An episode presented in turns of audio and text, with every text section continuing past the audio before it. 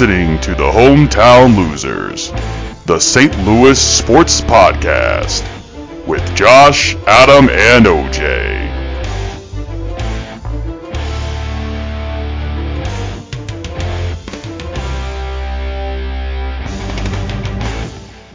All right, guys, welcome back uh, to the Hometown Losers podcast. This is the seventh session, joined always by Adam and OJ. How's everybody doing? I hope everybody had a good New Year.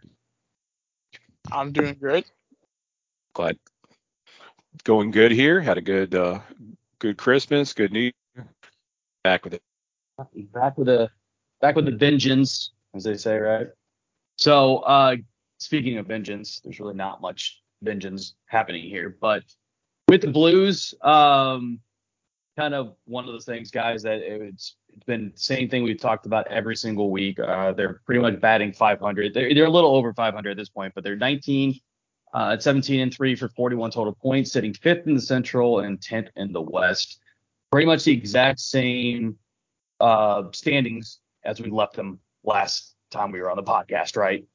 So, um, Mhm. you know, they had a good win um, against um, who did they play just recently? Uh, they beat the Devils. That's right. Uh, beat my my second favorite team, the New Jersey Devils. Yeah, they beat the Devils, but unfortunately we uh we had that uh bad loss, I think it was on Saturday, um, to Minnesota, and that was of course Yeah. a loss with Tarasenko as well. So anyway. Yeah. Yeah, and that's where things are And going to get a little Roar. bit right. So That's what I was about to say. It's going to get a little bit harder because the two people we were talking about trade pieces earlier in, different po- in sessions was Roar and uh, and Vladdy. Both of them are injured now, so it's going to be damaged goods, and we don't know when they're going to be coming back currently. Um, so Yeah. it's going to be very Yeah, they're talking, I mean, obviously, go ahead. I was just gonna say, yeah, they were talking like Vladdy was gonna be reevaluated, I think, in like a month, uh, and like Mhm. O- O'Reilly, they were looking like maybe six weeks out or so, and um, so yeah, it's pretty much like the, the season's gonna be pretty much the way we're going. They're gonna be coming back maybe at the end of the season if we're lucky, and who knows, you know, at that point how healthy they're gonna be as well. So yeah, so it's gonna Yeah, be interesting. It's gonna be hard to decide you want to trade them now. You're injured. So, Right. like, Exactly. Yeah, they are. They're damaged good, and obviously, I think you know. that I think overall, you know, he was like third, I think, on our team in goals, and I think Roar was right around there somewhere too. So I don't know. It's it is what it is. Well, Yeah, but uh, after they had uh, played really well against Toronto and Mm-hmm. uh, as already mentioned, uh, New Jersey, and Yep. without those two guys, they still looked pretty good. Yep. Yep. Yeah, so uh, you know, Vladdy's got 29 points in 34 games, 10 goals, 19 assists so far, and Roar's got 10 goals, six assists, and 16 Mhm. points so far, obviously. Um, to me, the weird thing is just looking at Ryan O'Reilly's statistics. This is not at all where I thought he would be because, again, ever since he's been in St. Louis, he's definitely been more of a setup guy, and he's had a lot more assists Mhm. than goals. 10 goals and six assists just tells me there's something going wrong with continuity with the players he's playing with. But I think we talked about that prior. You know what I mean? Um, yeah. he's, people, he's only had, I think, what six this year so far. I mean, yeah, six assists. basically his yeah i mean he's pretty much been like non-existent especially like i said his assist you know so it's yeah abysmal numbers for what i was expecting Yeah. hmm Same, yeah. but yeah i mean the, our, our top lines you know they might be okay but obviously you know um it's going to affect a lot you know of the other lines i think overall so it'll be interesting so i think Yeah. they called up uh neighbors and they called up a couple others as well so i don't know we'll see how it goes but Yeah, we'll see how these young guns. Go ahead, OJ. I was gonna say, what did you guys think about Armstrong's comments about not wanting to Hmm. bring up young players because it's not a good environment for them to play in yeah. because they don't play Uh, like I- a team. Right, I think that's very telling. Right, um, I think that it's also our uh, Armstrong telling the team with like public, like in the public form, um, stating, you know, listen, I believe you guys, but you guys got to figure your shit out. You know, like, um, Yeah. and I think that's a him like trying to not flat out say you guys suck as a cohesion, like cohesion with team, um, and but saying that indirectly. You know I mean? Because obviously Yeah. the team's going to hear those comments. They're going to be asked questions by the media with those comments. So, um, you know, and for Roar, who's the captain of this team, if if if if somebody from the media gets asked that question, like if I was Roar, I'm you're taking that on the chin. You know, and be like, Yeah. you're, you're not wrong. You know, um, we got to get better. Um, we got to be able to Yeah. teach better, be able to just work as a cohesion again on the on the team because I think it's a lot of individual effort right now that is getting Mhm. us some wins. Um, when we lose, I feel like we are. It's like it, there's five individuals on the ice, not a, Mhm. not a line, and then a pairing, if that makes sense. Hmm. Uh, but when we win, we have this, some of that cohesion. Well, I, I've I'll be honest with you. I've pretty much lost hope on our team. You know, whenever basically no one stepped up to Finn Thomas um, whenever we were playing against Minnesota last uh, Saturday. I mean, I think I'm other than Kyrou. So you know, Thomas and Kyrou were like basically the only one that had like any interest in fighting a back uh, against them. You know, and it's like he got freaking high sticked in the face. I think twice and basically no one seemed to care about it. You know, like where was Schenn? Where was Barbie? Where's Bort? You know, Bortzy, Faulk, everybody. It was just like nobody seems to care.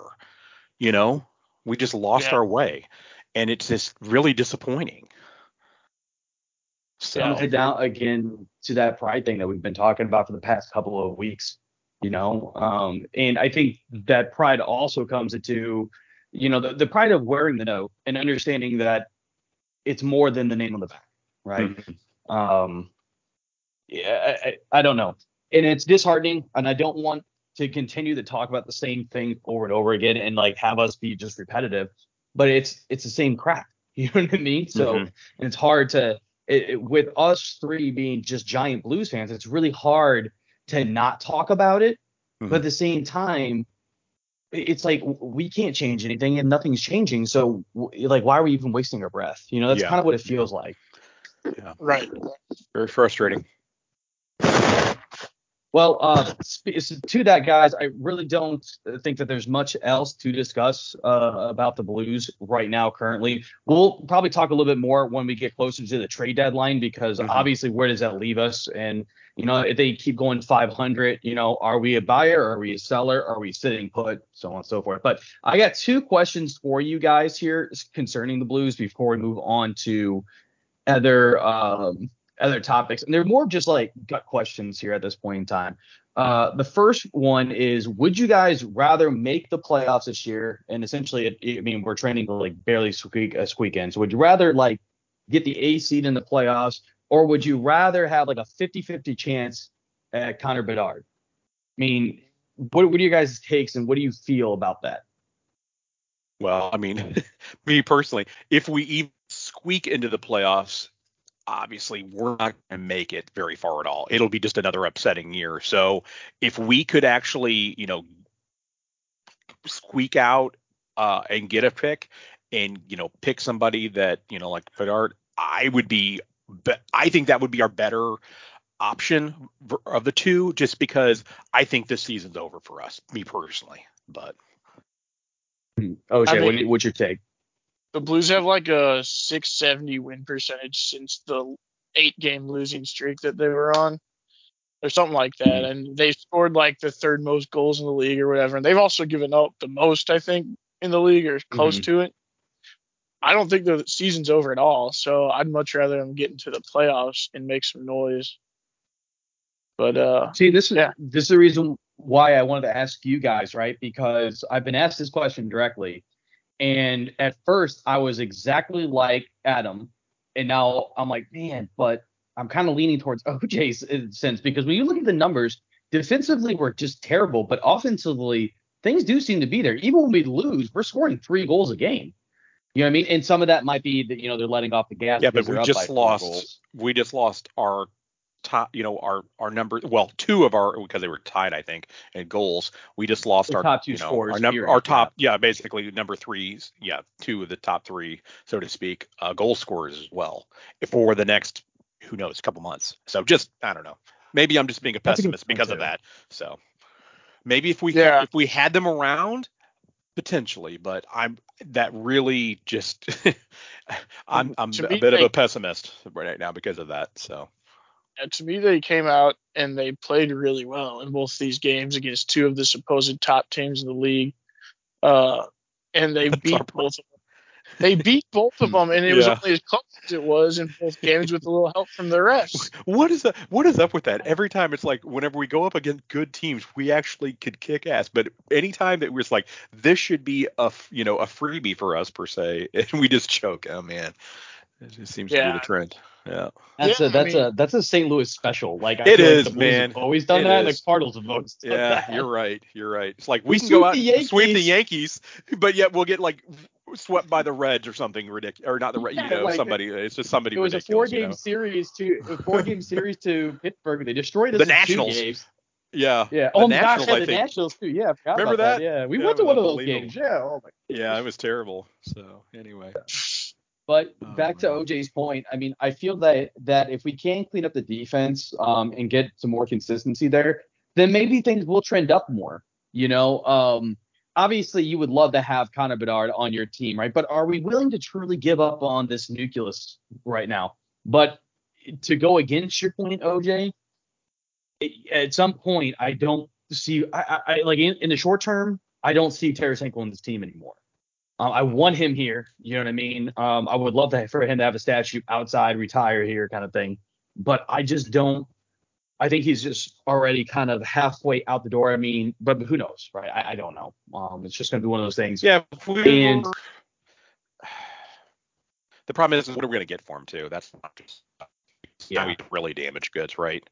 He was already, you know, already, you know, injury, you know, hey, I had his injuries prior and everything else, so he was, you know, uh, already, so to speak, not completely damaged goods, but he was, you know, he was certainly bruised up, so to speak. Um, but now after this, it's really concerning for anybody that's, you know, his his uh, while his worth was coming back, uh, I, de- I definitely his stock has uh, has has taken a dive again, so to speak. Yeah. Yeah, I mean, for a little bit, yeah, but uh, We'll see. We'll see how it comes yeah, back. so. We'll, we'll see. Uh, I don't know. I mean, to me, it looks like they came out and they played even better without those two guys. So, but my other thing is that Doug Armstrong uh, could potentially make a trade because I think it's a lot more fixable than maybe we previously assumed. Uh, I think we were talking about this last night, Josh, how uh, basically they could maybe kind of think they could fix Parayko if they got like a Jay Bouwmeester of some kind. Like Mhm. I don't know how I don't know if they could pull that off, but if they, if they could make that one trade, I bet you our defense gets much better because Yeah. you slot him Oh with Parayko. Now Parayko's back to being a stud. You got a shot shut down pair again, and now you got Faulk Leddy, and then you're looking at like what Mikkola Bortuzzo slash Rosen for the last 3 last Mhm. couple spots. Like it's not a bad defensive core. It kind of puts everybody in the spot they should be in. Like I don't know, that might actually improve things a lot. So it's not and to impossible that conversation.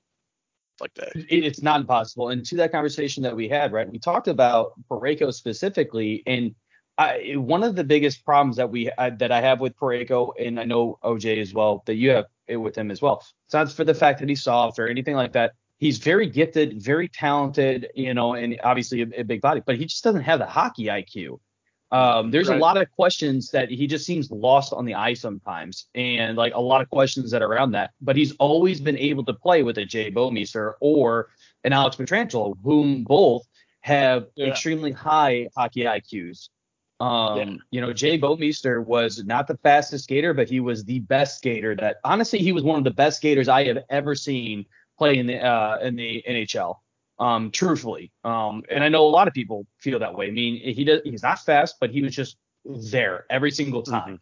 And I think that it would help him to have that anchor so they can cover up those mistakes because what ends up happening in the NHL a lot, especially on the defensive side, is if you make a little mistake as a defenseman, those little mistakes tend to grow into bigger and gain momentum for the o- other team, which then leads to scoring chances.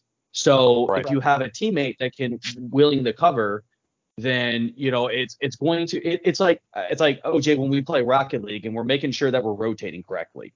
You know what I mean? Right. Um, it, it really helps in in, in pr- protecting the net. Uh, so I do think that that is a very good pull, uh, a good take that way if we could get that, would, I think it's also going to take less pressure off our other defensemen that they're not having to play back uh, defensively so much.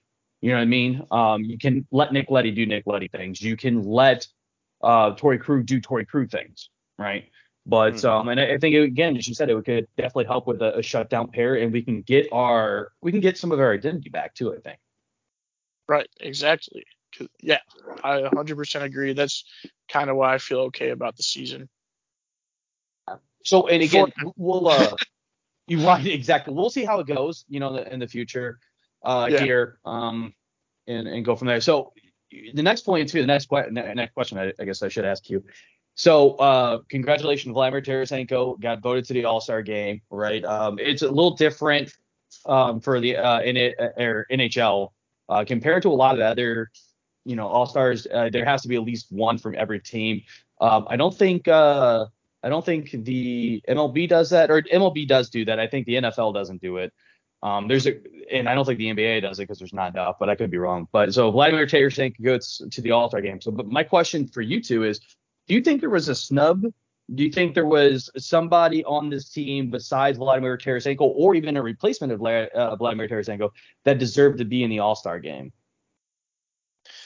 Uh, yeah. I mean, I kind of agree with uh, Jamie Rivers' opinion that probably Pavel Buchnevich is more deserving because uh, mm-hmm. he's just played a better all around game when he's been in. He maybe doesn't have as many numbers because I know he spent some time hurt. But uh, outside of yeah, that, because that's that was one thing that uh, I didn't. That's it's funny that Rivers had that uh, that opinion. Um, I'm assuming maybe the Fast Lane on 101 ESPN radio uh, out here, uh, local for St. Louis. I'm assuming they had some sort of similar conversation, OJ, because obviously I, I was unaware. Yeah, yeah they did. that's super funny. Um, yeah, I swear I didn't pull that from it. But um, I the the thing that was about it because I was looking at our roster. I'm like, does anybody even deserve to be in the All Star game? And I'm looking at Vladdy, and that's I started looking at stats, right? I'm like, okay, they're not bad, but Vooch did jump out to me as well because he's got 32 points in 30 games. You know yeah. what I mean? And like, yeah, he's, he's been injured, he's but plus minus on a trash defensive team. Like yeah, and that was another stat that I had too. That tells you right there that he plays a very good 200 foot game.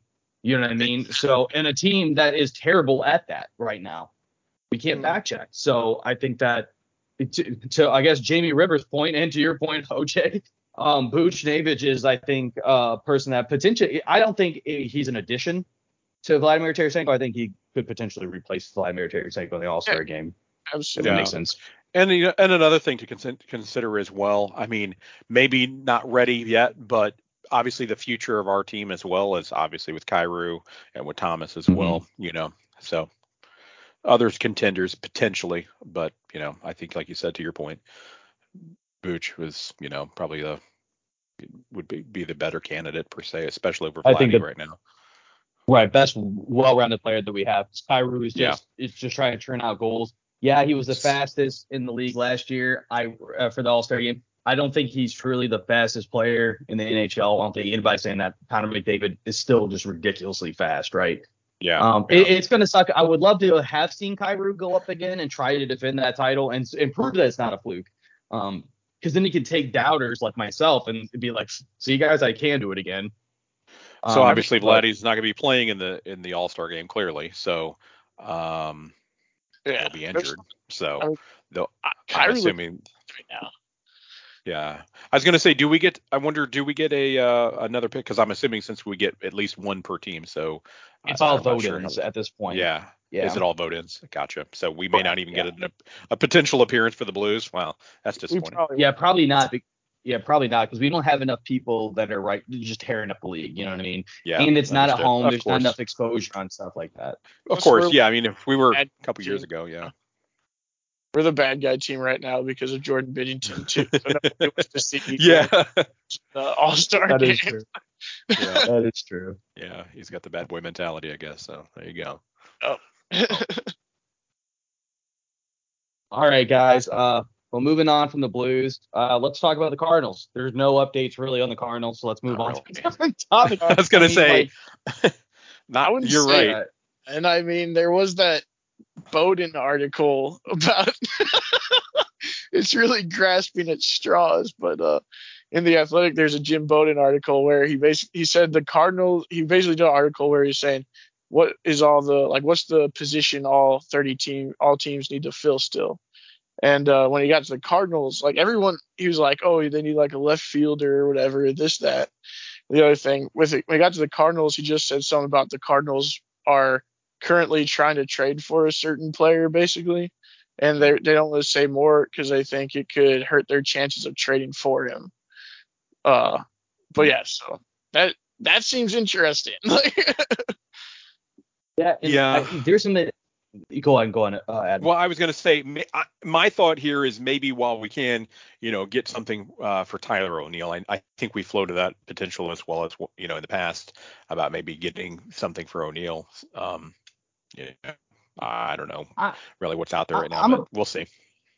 And I'm a person, honestly, that believes in O'Neill. I mean, it's I, I like him too, really but yeah, he, we're gonna have to season. we're gonna have to give up something, you know, if we want to yeah, actually gain something as well. That's the problem. We're not going to increase yeah. our our uh, uh, our budget per se, you know, so we're gonna have to start giving up players, and yeah, it is what it is, you know.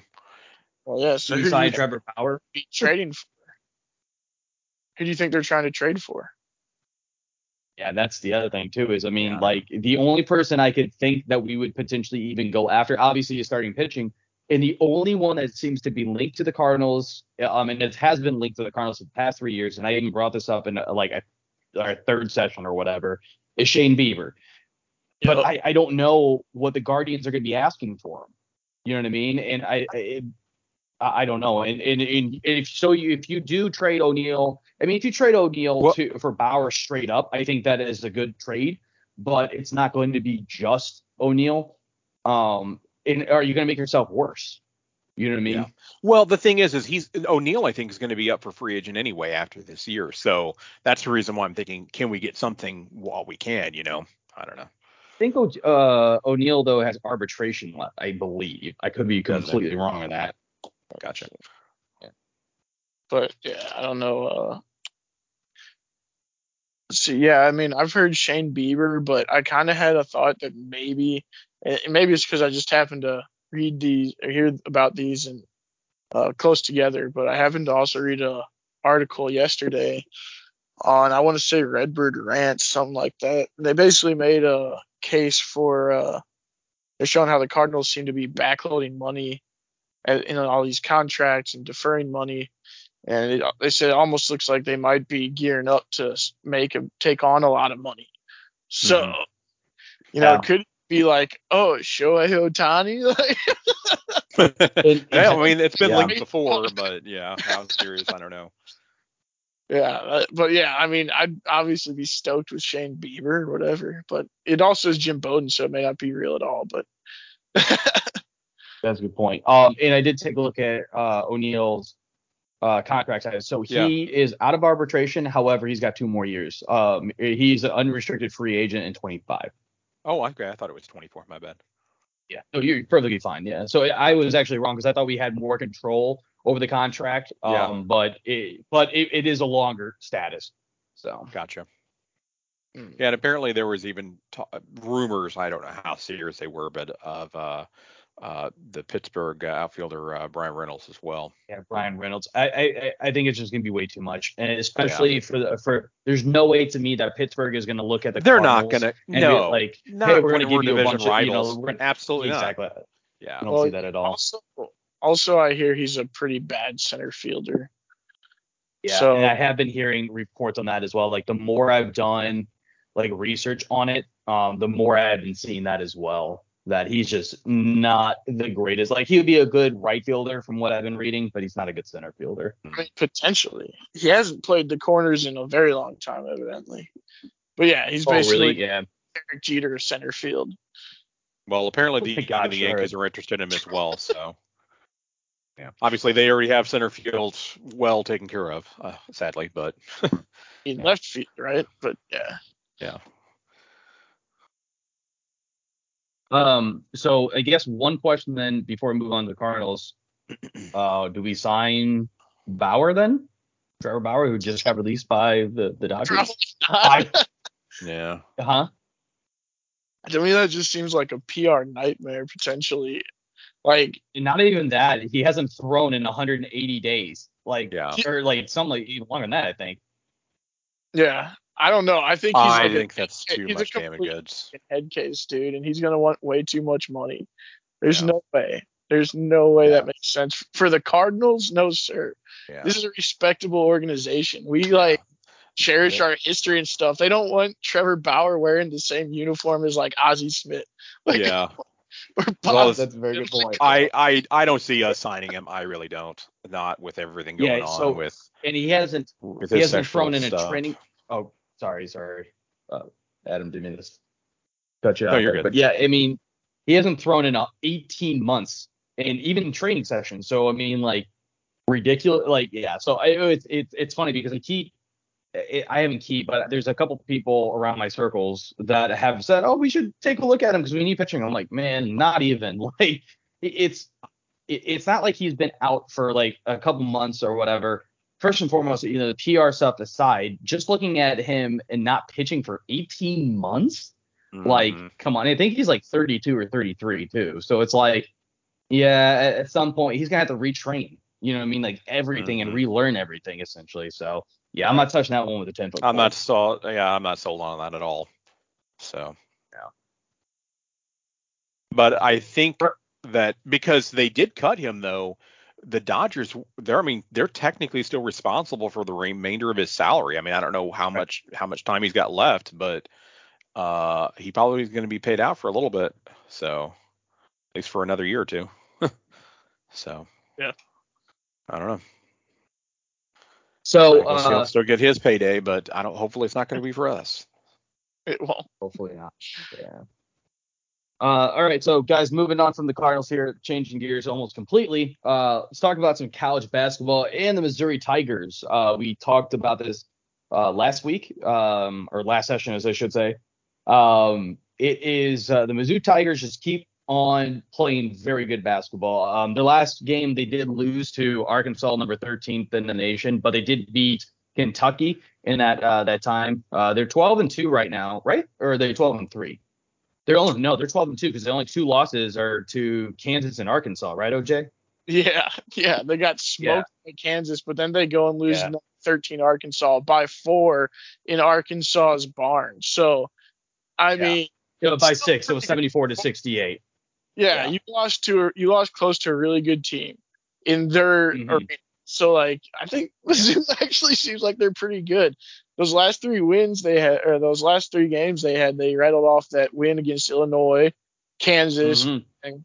at ranked 20 when they played against 13 Arkansas. They lost by four in Arkansas's place. Like this team is like a tournament team, like might even be highly seeded. It looks like that's pretty exciting because this is the first year of our new coach.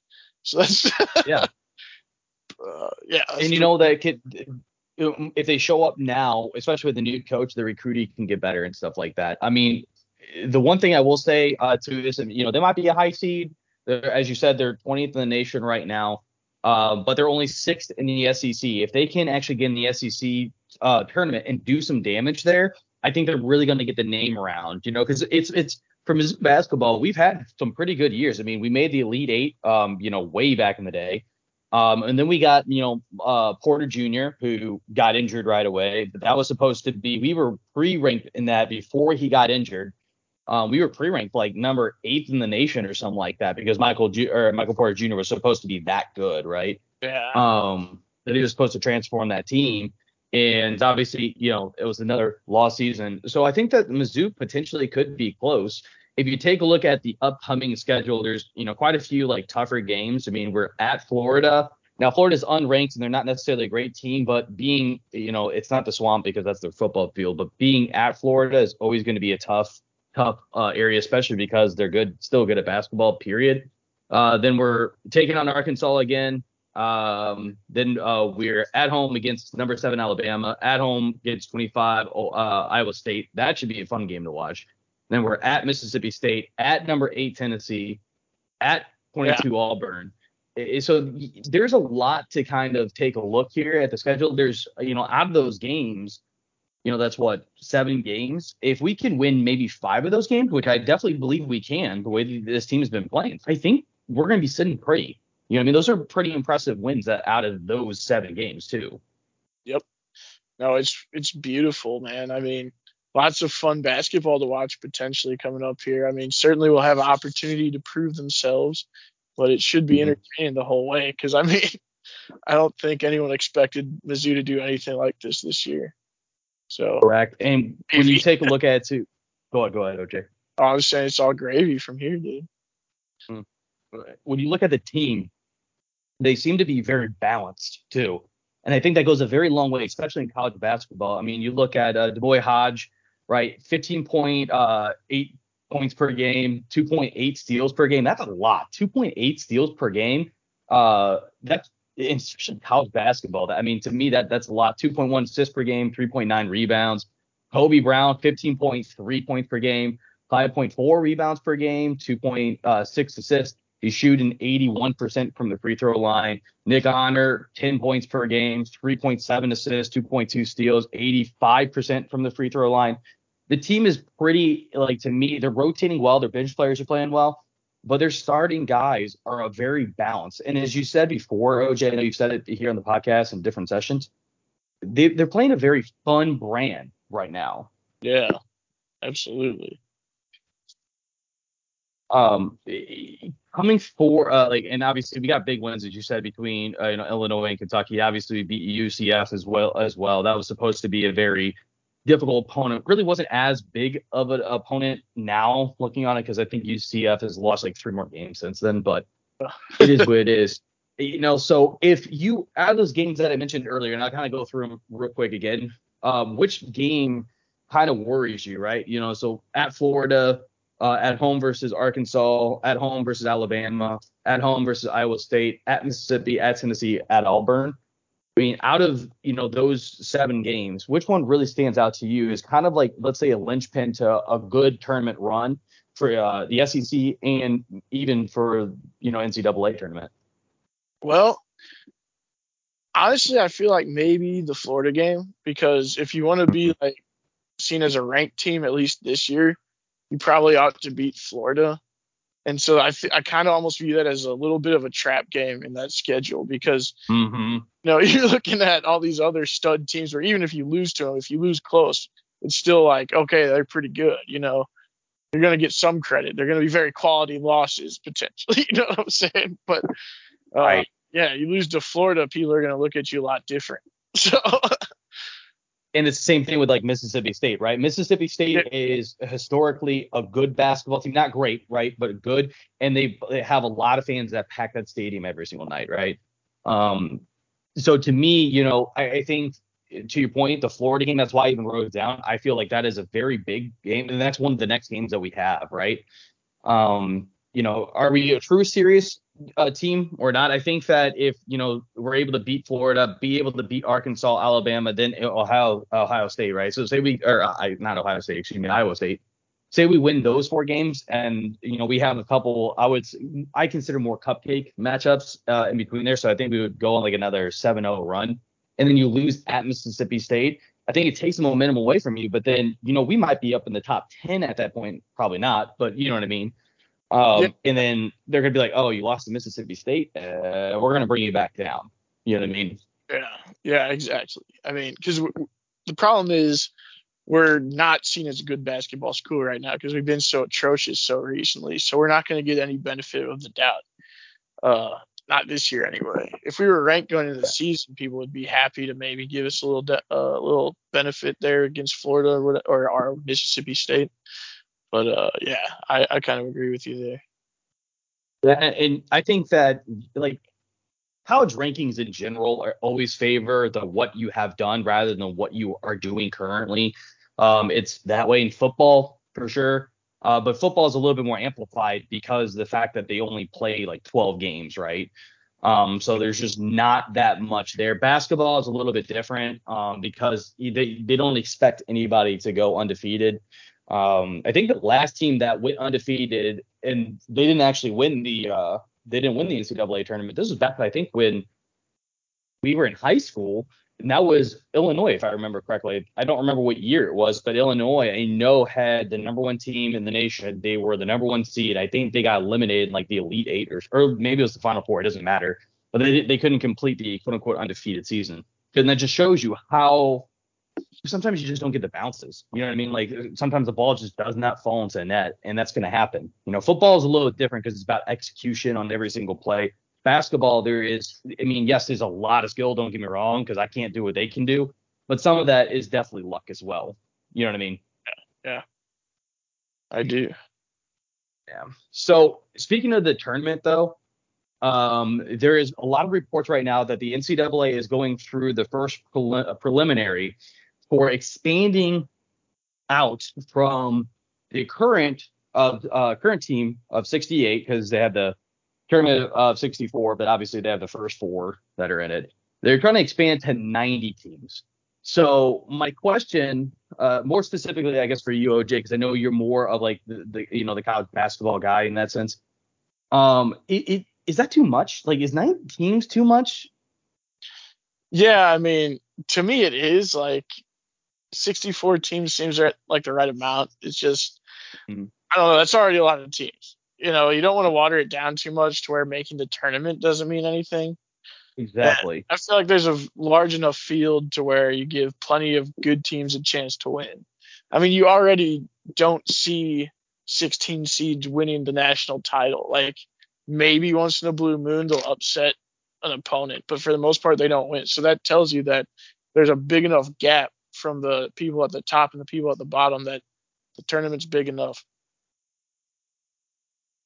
Yeah, and I, I think to your point, you know, you don't want to you don't want to dilute it too much because there's gonna and the problem with it too is like especially these mid-major confer- uh, conferences that you know tend to get to like even when they win their conference they get to like the 12 11 seed and stuff like that i think it honestly hurts those guys because the teams that are in these power five conferences could be 500 or worse and potentially sneak into the playoffs because they're going to be better by recruiting and by talent standards you know what i mean so I, I, do believe that that is something that they're going to have to take a look or, or, really consider going into like 90, like uh, for 90. I, I think I think that's a lot. And then what do you do for the format? And by the way, too, so if anybody does not know, there's 352 current Division One basketball teams. So if you have 68, which we currently do, that's 19% of the floor. 19% of the countries, or excuse me, the teams across the nation um, will be in, right? If we do the same math for the 352, if we expand to 90, that's 26%. So, I mean, at what point are we just going to get to like the NHL where like half the teams are getting in?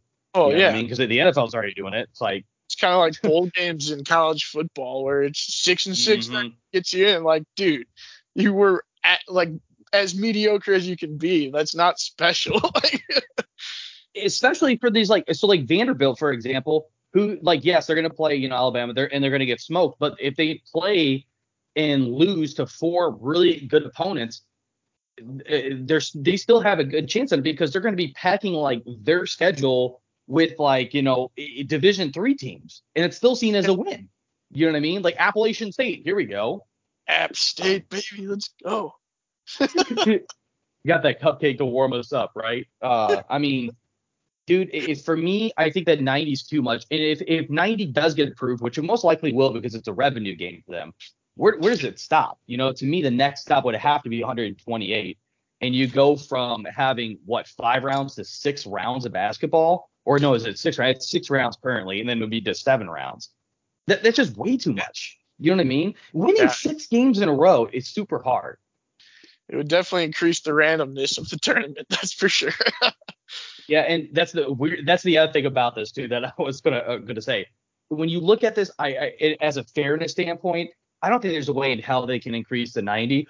But as a fan of March Madness itself, I really want to see it. you know what I mean? Because you want to see these like, okay, you know, these guys are uh, a 32 seed going up against a one seed and watching that upset. Oh my goodness, that would be amazing. Yeah.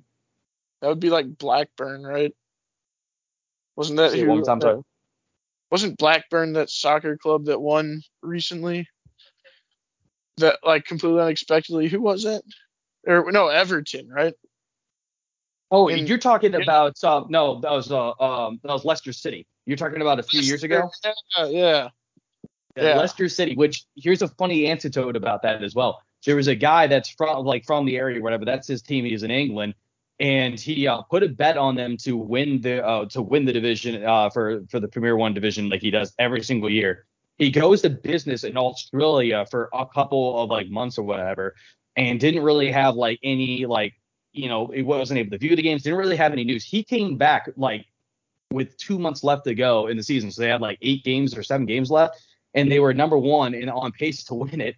And the, the the bookie that he was going through was asking him, "Hey, we'll pay you out like you know a re- like ridiculous amount for the bet that he had if you want to reset receive this bet." He didn't, and he obviously won millions and millions of dollars off that because they were like a 2001 favorite or something like that. It was just a ridiculous you know number, and I think that was an exagger- exaggeration. I don't know what their number was to win the premiere, but I do remember watching that run and it, I think honestly, it gets people excited to see stuff like Florida Atlantic. You know what I mean? Yeah. Like when they when they won, uh, they beat. I think it was uh, yeah, Florida Atlantic, right? They, the 16 seed that made it into the Sweet 16.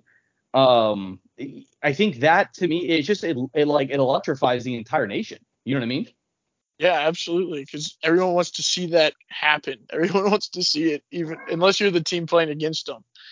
So Yeah, exactly. Unless you're Virginia, which hilarious this happened, right? So, and it was I was actually wrong. It was uh you uh UMBC. Florida Atlantic, though, if I remember correctly, they were they were like a 15 seed or whatever that you know got into like the final four or something like that. Um, but U uh, UMBC, which honestly I don't even remember what that stands for uh now. Uh, but they beat Virginia, and then the next year Virginia went on to win it all. so that's kind of funny how that works out, right? right. Yeah. But it, to me, again, I think it would be interesting. But I, if so, I, I guess the question then, before we move on to uh, to our next topic here, the next question I have then is if the 90 teams does get approved, I guess two things. One, what kind of format are we even going to look at? I mean, it's going to be very difficult because you're going to have so many teams on bye, right? Um, Right. especially when you're sticking with that 64 um like team bracket unless you completely change it which i don't know how you would right um Right. if you look at that going into you have 26 teams that are going to be playing round one. You know or like a first round instead of like the what we have right now the the first four uh games. Like so uh, what kind of format does that look like? And two will we eventually get to that 120 or do you think it's done at 90 those are my two questions i guess so, to discuss right? Uh, oj you have any like any opinions on those I have no idea. I try not to think that far. ahead. It- listen, it's fair enough, man, because like, especially because this is all right now speculation, right? Um, I I Yeah. I know in my gut that the NCAA just wants to make more money, so I think that they will eventually expand to 90 teams. well, I just think that it's is they had to expand to international markets like the NFL.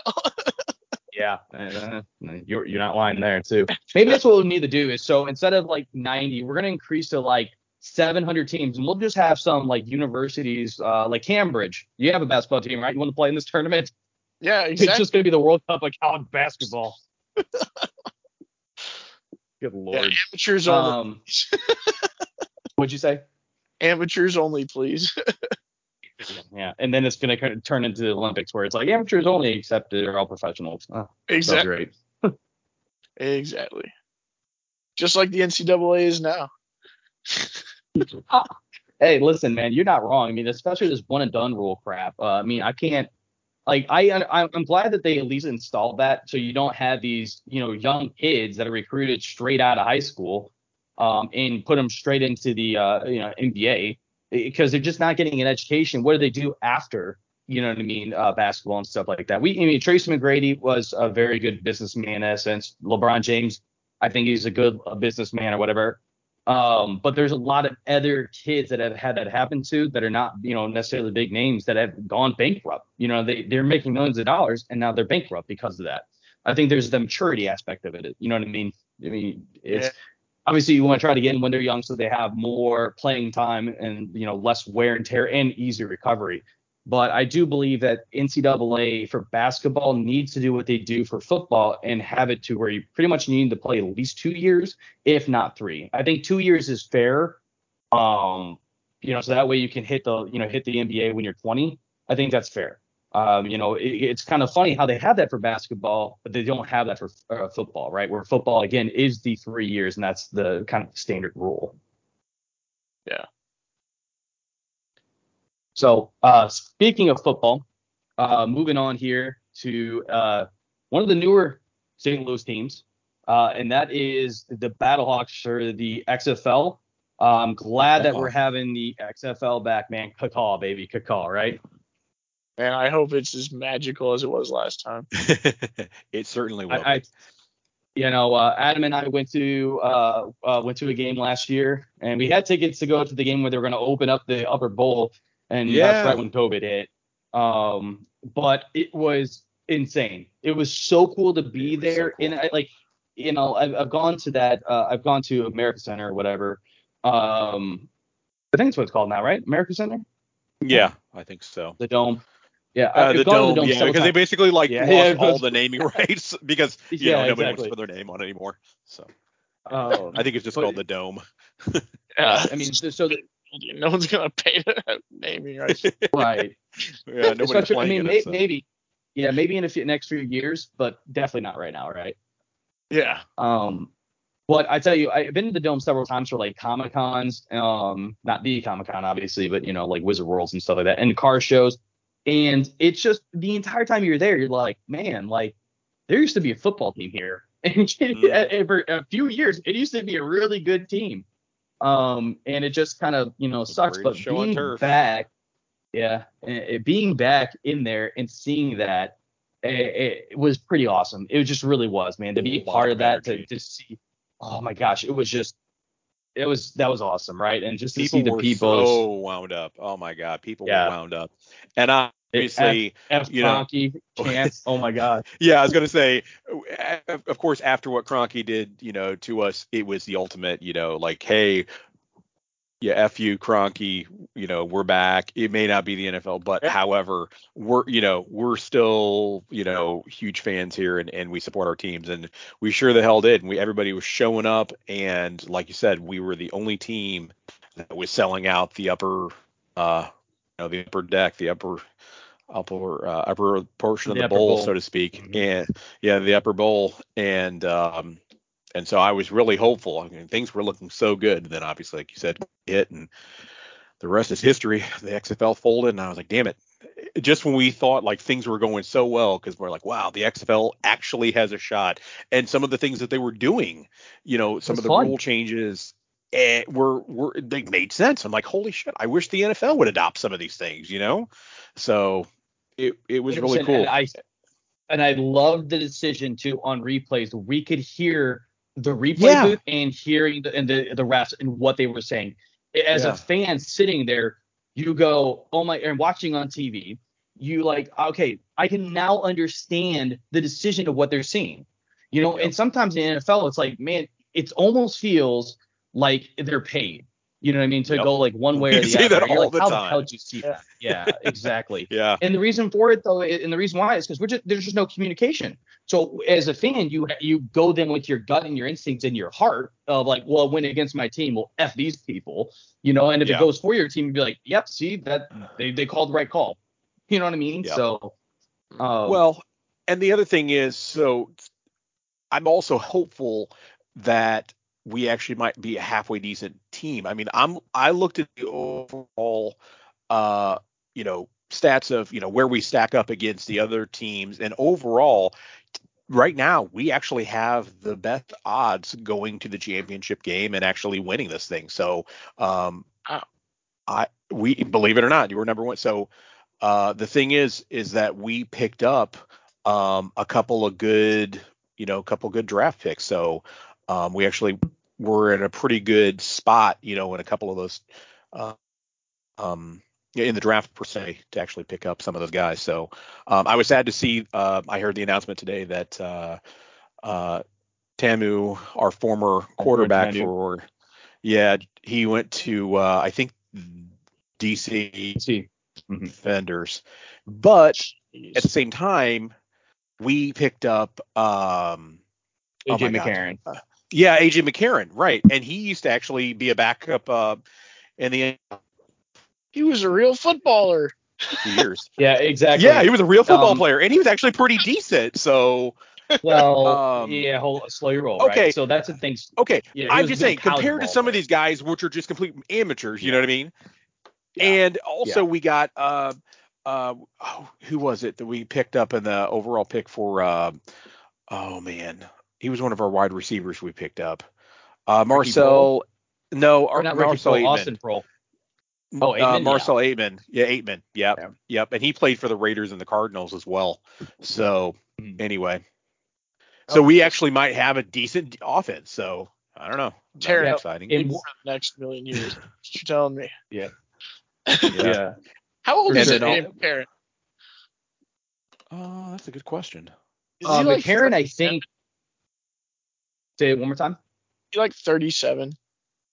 No, McCarron's not that old. Um, but he is up there. I think he is like 34. I could be wrong on that. Um, He's like 33 almost.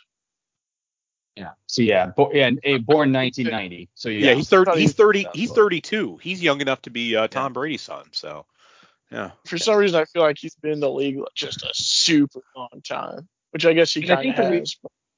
It- it's true too because he had four years of backup service in the NFL, right? Um, Yep. But I think a lot of that comes from the fact that you know he was such a high-profile player in college too. I mean, he won a national championship with Alabama, Yeah. um, and he, he started there for two years and was on the Heisman talk. I don't think he was even a finalist. I could be wrong with that, but he was in Heisman conversation every single year too. So really, that four years seems like six years. You know what I mean? Uh, apparently, he was a dark horse candidate for the Heisman in 2012. What I'm reading. Okay, yeah, that's what I thought. Yeah, because he didn't have the he didn't have the skill set to for me to be able to like get votes. But he Mhm. played in Alabama. you he, was, he was into a lot of like good talent, obviously, and stuff like that. But Yeah. um, speaking more of McCarron, he was drafted uh, fifth round by Cincinnati. Um, he had he, he did a lot of backup stuff for like Atlanta. Um, uh, if, if for the Bills, he did for like four or five teams. He had only four starts in his career, 174 passing attempts for 62.6% completion, 1,173 total yards, six touchdowns, three interceptions, right? Um, so not great numbers. Now, when you bring it down to this level, which is let's just say a step above college or more experienced college, I think this is where he could potentially excel. The one thing that I liked about Jordan when he when we had him in the prior XFL was that he moved out of the pocket. McCarron's not really going to give that for you. He did have a rushing touchdown in the NFL, but it's not part of his game. You know what I mean? Yeah, yeah. More of a field general type. I got you. Correct. He's more of a, he's more of the Tom Brady pocket passer kind of thing. You know, um, obviously he's not it doesn't have that skill set as Tom Brady, but he's not going to be able to give you like the, the exciting stuff that we're seeing from young talent nowadays from quarter, the quarterback position. Um, another you. guy that I'm very excited though. Honestly, I, I'm very happy that he came home. Austin Proehl, Ricky Proehl's son, is playing Oh, for yeah. the Battlehawks. Man, I'm Yeah. so excited for that. My So- God, dude, I remember that catch so well. You have no I idea. know, right? I was like eight. I remember watching that thing, man. That was so crazy. I, I remember watching it in my living room with my dad, and my dad goes, "Holy crap! I'm gonna go buy a Ricky Proehl jersey." And so Dude. here's a, a funny. Go ahead. Isaac Bruce said that was his favorite catch. Like, Yeah, right. It was. There was even people like I uh, Joe Buck has talked about that before because obviously he was a much younger, you know, younger adult. I don't even know how old Joe Buck is now, but he's he remembers watching that at home, going, "Wow," you know, like it. it it, it to me that it, it just it says a lot, right? You know, being from St. Louis and seeing that was it was absolutely Mhm. crazy. But here's a funny story for you, right? My dad goes out and buys this jersey, uh, jersey. My dad, you know, owned his own business and had, at the time and had, you know, knew a lot of people. He goes to a, a, uh, a pro am golf tournament and ends up getting paired with Ricky Proehl. No joke. No joke. And wow, that's crazy. Played a four man scramble with Ricky Proehl. So obviously he got his autograph on the jersey and stuff like that. That's crazy. But he also went to uh he went to the Super Bowl and was like close enough at the time to be able to like be clo- uh, close to the field. Ricky Proehl, if I remember correctly, uh it- maybe it actually wasn't in the Super Bowl, but it was another game, and I know it was a playoff game because my dad like went out of town uh for it. But Ricky Proehl caught a caught a uh, caught a touchdown, and he was in. He literally was like you know, like turned around, showed him that he was wearing his jersey, and Proehl obviously not recognized my dad, but just recognized that he was wearing a Proehl jersey, like pointed at him and That's like that's awesome. pretty cool. Yeah. So to me, like Proehl, the Proehl name in St. Louis will always be a legend. It's obviously not like Isaac Bruce or Torry Holt, right? Yeah, but still, I Um, mean, but- he's still the the guy that you know helped send us to the Super Bowl. So you know. It, it- it's not a hall, live- he's not a Hall of Fame, but he's like David Freese. Yeah, Always, yeah, always yeah. We will always remember. I mean, they they literally to this day still talk about that. You know. So, Hall of Fame moment. yep, we will never forget. Exactly.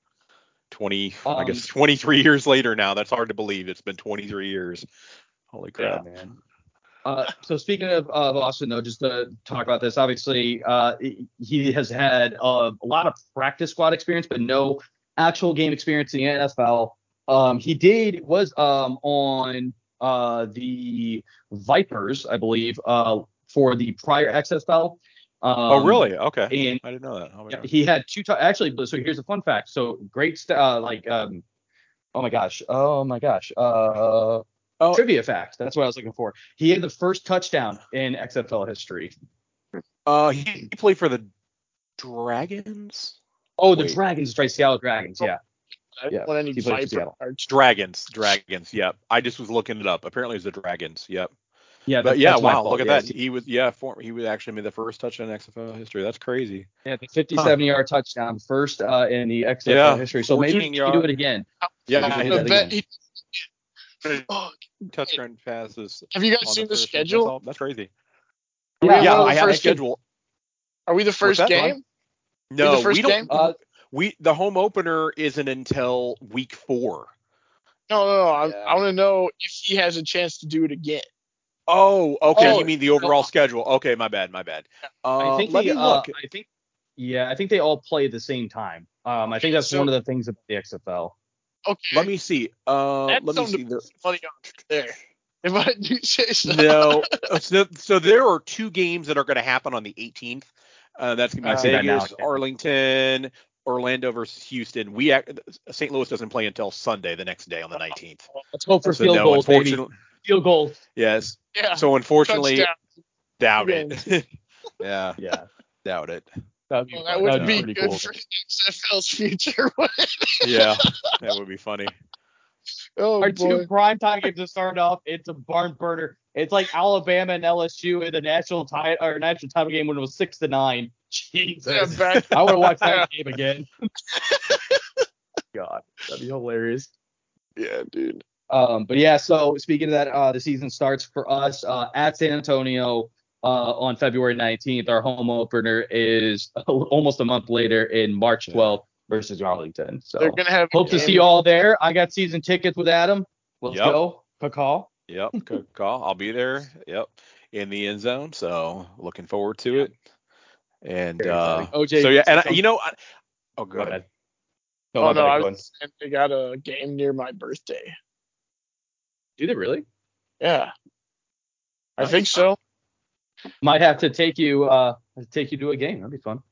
There you go. Yeah, That's- yeah. You. I was gonna, I was gonna say uh, their last game in town. Well, I was gonna say their la- week ten is April 22nd. So you've got uh, all of March and April there you go to to, uh, to Yeah, watch some too- football in St. Louis. So that's cool. Well, they play on And- Thursday on the second week.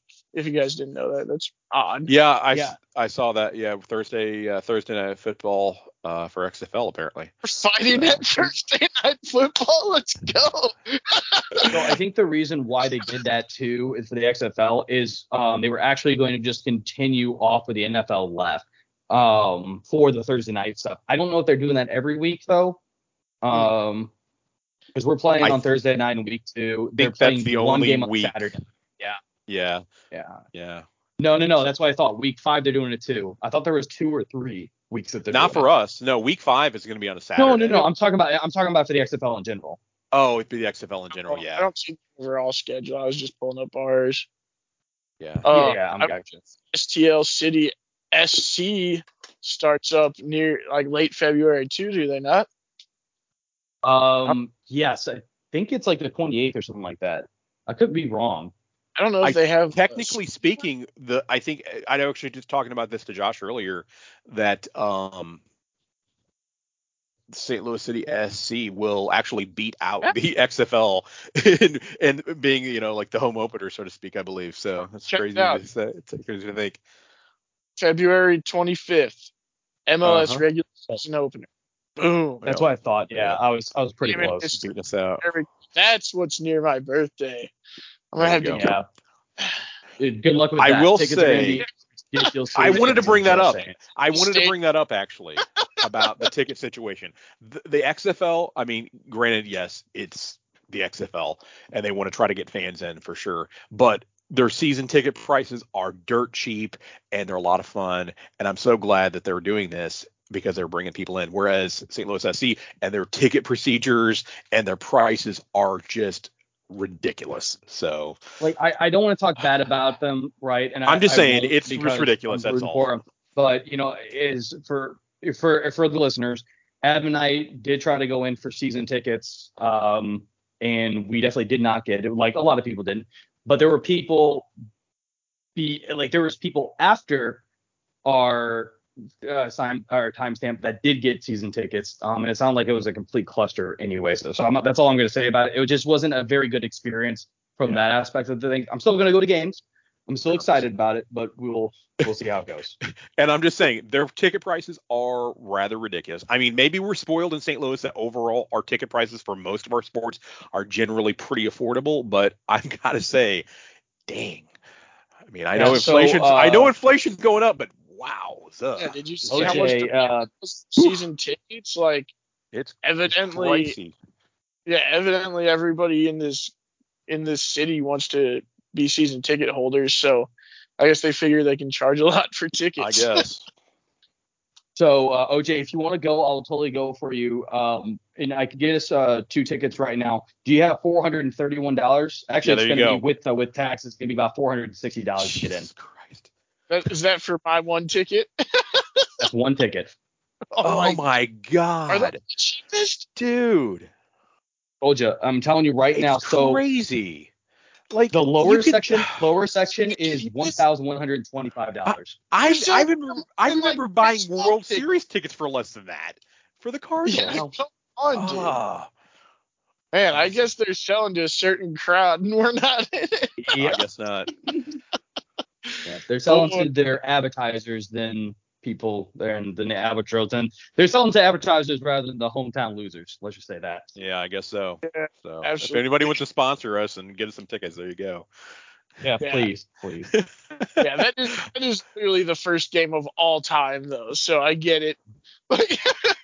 We'll speak You know- very highly of St. Louis SC if you know if you hook us up with some tickets. Very right, please. Tell Um, we're but yeah, telling you. so just kidding. um, I think that you know we're not going to obviously, I but said just kidding. Um, yeah, I know, I know. Yeah, but the thing about it though, it's pretty consistent though, OJ. To to the point, tickets do come down a little bit, but the next game, which is San Jose, uh, that's uh, on March 18th, um, so a couple weeks later, um, it's three hundred and sixty dollars per ticket.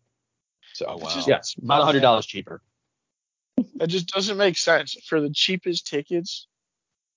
Yeah, that's the only tickets right now. So, So- ridiculous. Is what it Oh, is. Ray Gray. Oh well.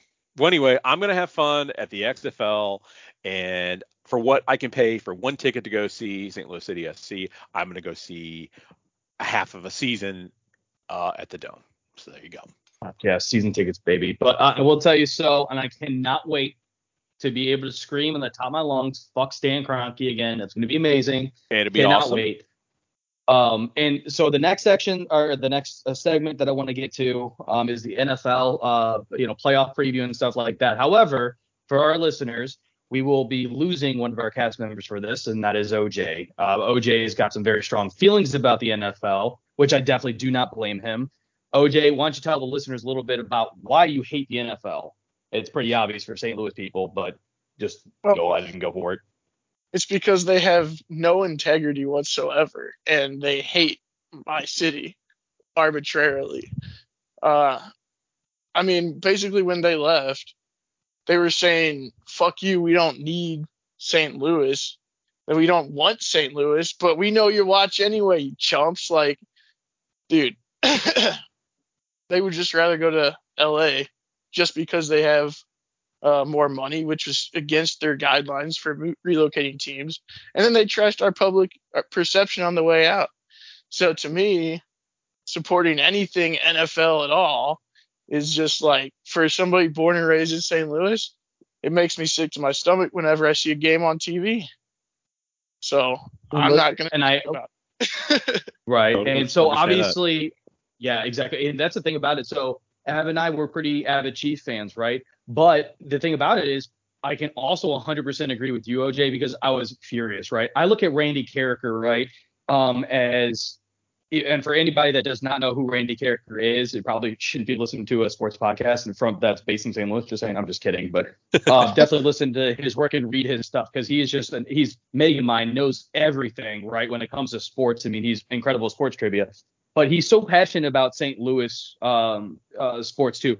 I remember listening, and you can because Randy has got that like distinct voice, especially when you've been listening to 101 ESPN radio for a long time.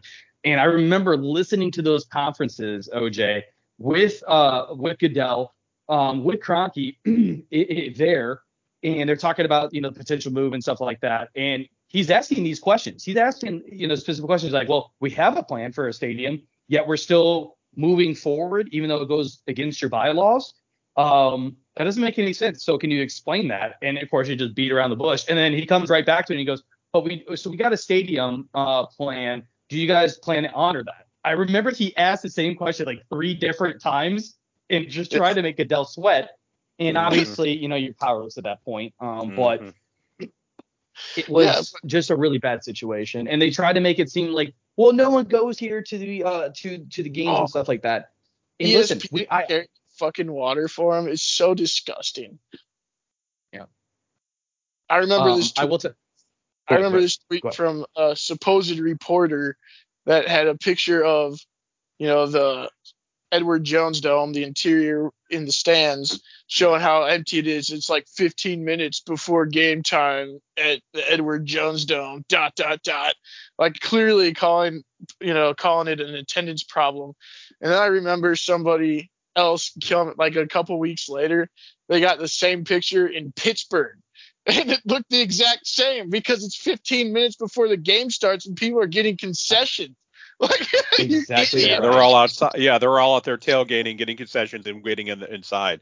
Yeah, they're not going to be right at their seats, The you know, an hour beforehand. So Yeah, and the whole damn mm. thing was rigged against us. I mean, they Right. voted once and they voted against Kroenke's plan. So no, let's stop. Let's do it again, and this time we'll vote in secret.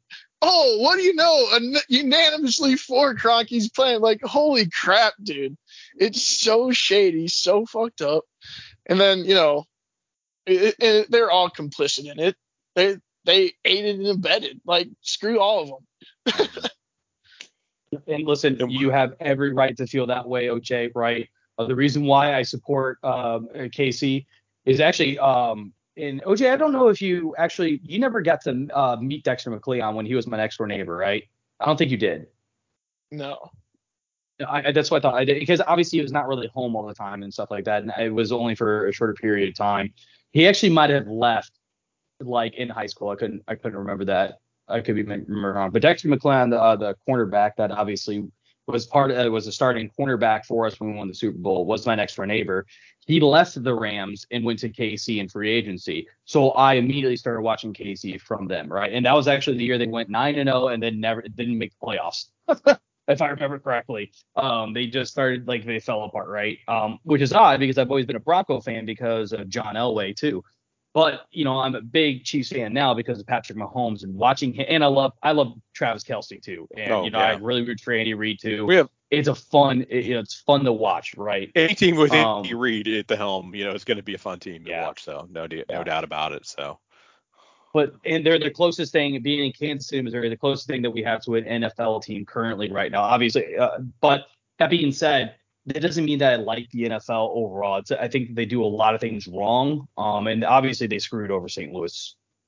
Uh, just I was refusing. I didn't play fantasy. You know, and at that time I was I was I was playing for money with fantasy football. But after they did the, the LA the Rams left and went to LA, I didn't I stopped playing fantasy football. Stopped playing for two years because I, I was I was done with it. You know what I mean? So your your feelings are 100% valid. and I completely understand why you have you don't want anything to do with the NFL, right? Right. I will not contribute to anything that furthers their cause. I completely understand that. Um, so at this point, I guess uh, if you uh, just want to say bye, if you're going to drop off, because uh, we do want to talk. Uh, Adam and I are going to talk a little bit about the NFL playoff preview here. Um, they talk about that as well. But I mean, obviously, if you don't want to be part of the conversation, it's completely fine. Absolutely. Enjoy your chit chat, guys. I'll All see right. you next time. All right. Thanks, OJ. Yep. We'll see you next week, OJ. Thank you very much. All right. So, uh, Adam, um, obviously, without OJ here, let's talk a little bit about the NFL playoff preview, uh, which is kind of interesting, right? Because this is such a it's just such a messed up situation right now with Mhm. the the playoffs and everything else. Now, first and foremost, uh, Damar Ham- uh, Hamlin. If you don't know what happened to Damar Hamlin, then you're not really involved in sports and you're not involved with the NFL. That's for sure. Um, but you know the, the I'm glad that the guy is doing better. Um, I you know it was a very scary situation um, to to see that on the field to watch the players' reactions. Um, as a guy that played football in college or college, oh man, I wish. um, in high school, um, I can tell you that like you know the stuff like that happened all the time. I remember getting hit really hard in the chest one time, and I was winded, right? But that's all it was. I was just winded, and it, it, it took uh, about a really about a series or two before I got my breath. I was I, I came out of the game for the, the rest of that series. And then the next series I was in, but I kind of still didn't feel like 100%, right? But that's all that happened. Um, to see that happen is is is is pretty ridiculous, right? And I'm so glad that he's doing better. Um, so you know that because obviously you know Adam, we, we discussed this uh, you know offline. That's first and foremost, right? Was his health Absolutely. um and making Yep. sure that he was that he was okay. Um, Yeah. But And I'm so glad that they had the trainers, you know, uh, they were calling out uh, Denny Kellington from uh, the Bills staff as a huge uh, hero to help basically save, you know, uh, Hamlin's life. You know, I mean, he literally, the guy's heart stopped. They literally had to, resu- you know, re- uh, resuscitate him Revive, and use a revive, defib- yeah. revive him uh, and re- and use a defibrillator on him. Uh, so it was a very very scary situation, but I'm really h- happy to report that as of um, now, he seems that he's getting better. He talked to the team. I think one of his first words out of his mouth was, uh, "Did we we, win?" win?" So yeah, Yeah. which is you know what a guy you know to be able to after all that could you imagine and he's just worried about did we win or not because obviously you know that's what he was on the field to do and uh and so uh definitely uh hope that he continues to recover but it seems that he's doing a lot better off than he certainly was a couple days ago and he's not completely out of the woods but from uh the what I've been reading so far um he's uh he's making a, a good recovery so yeah, and so the first step was to uh, you know, obviously to preserve uh, neurological um, function, so brain function, and reserve your breathing. Because what happens is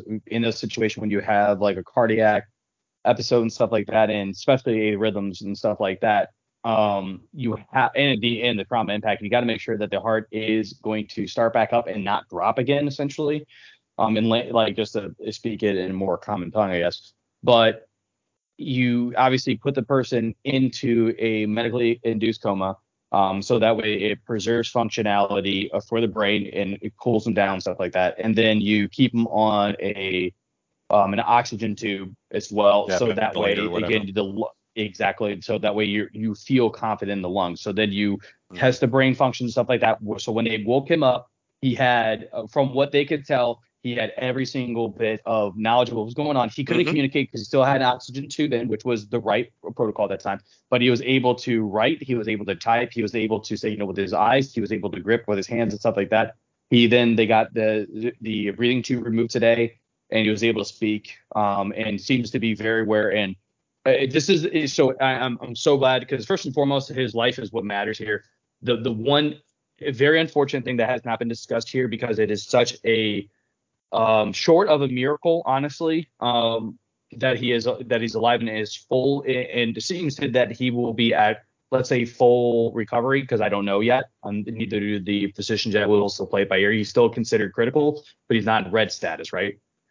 Yeah. Um, the question then comes down to, you know, will he ever be able to play again? And I don't think he will. Um, I think there's just too much risk involved. It's very much like Jay Bouwmeester. Uh, Yep, Jay yep. was, I will say this: Jay was lucky enough to have a very, very uh, distinguished career and a long career.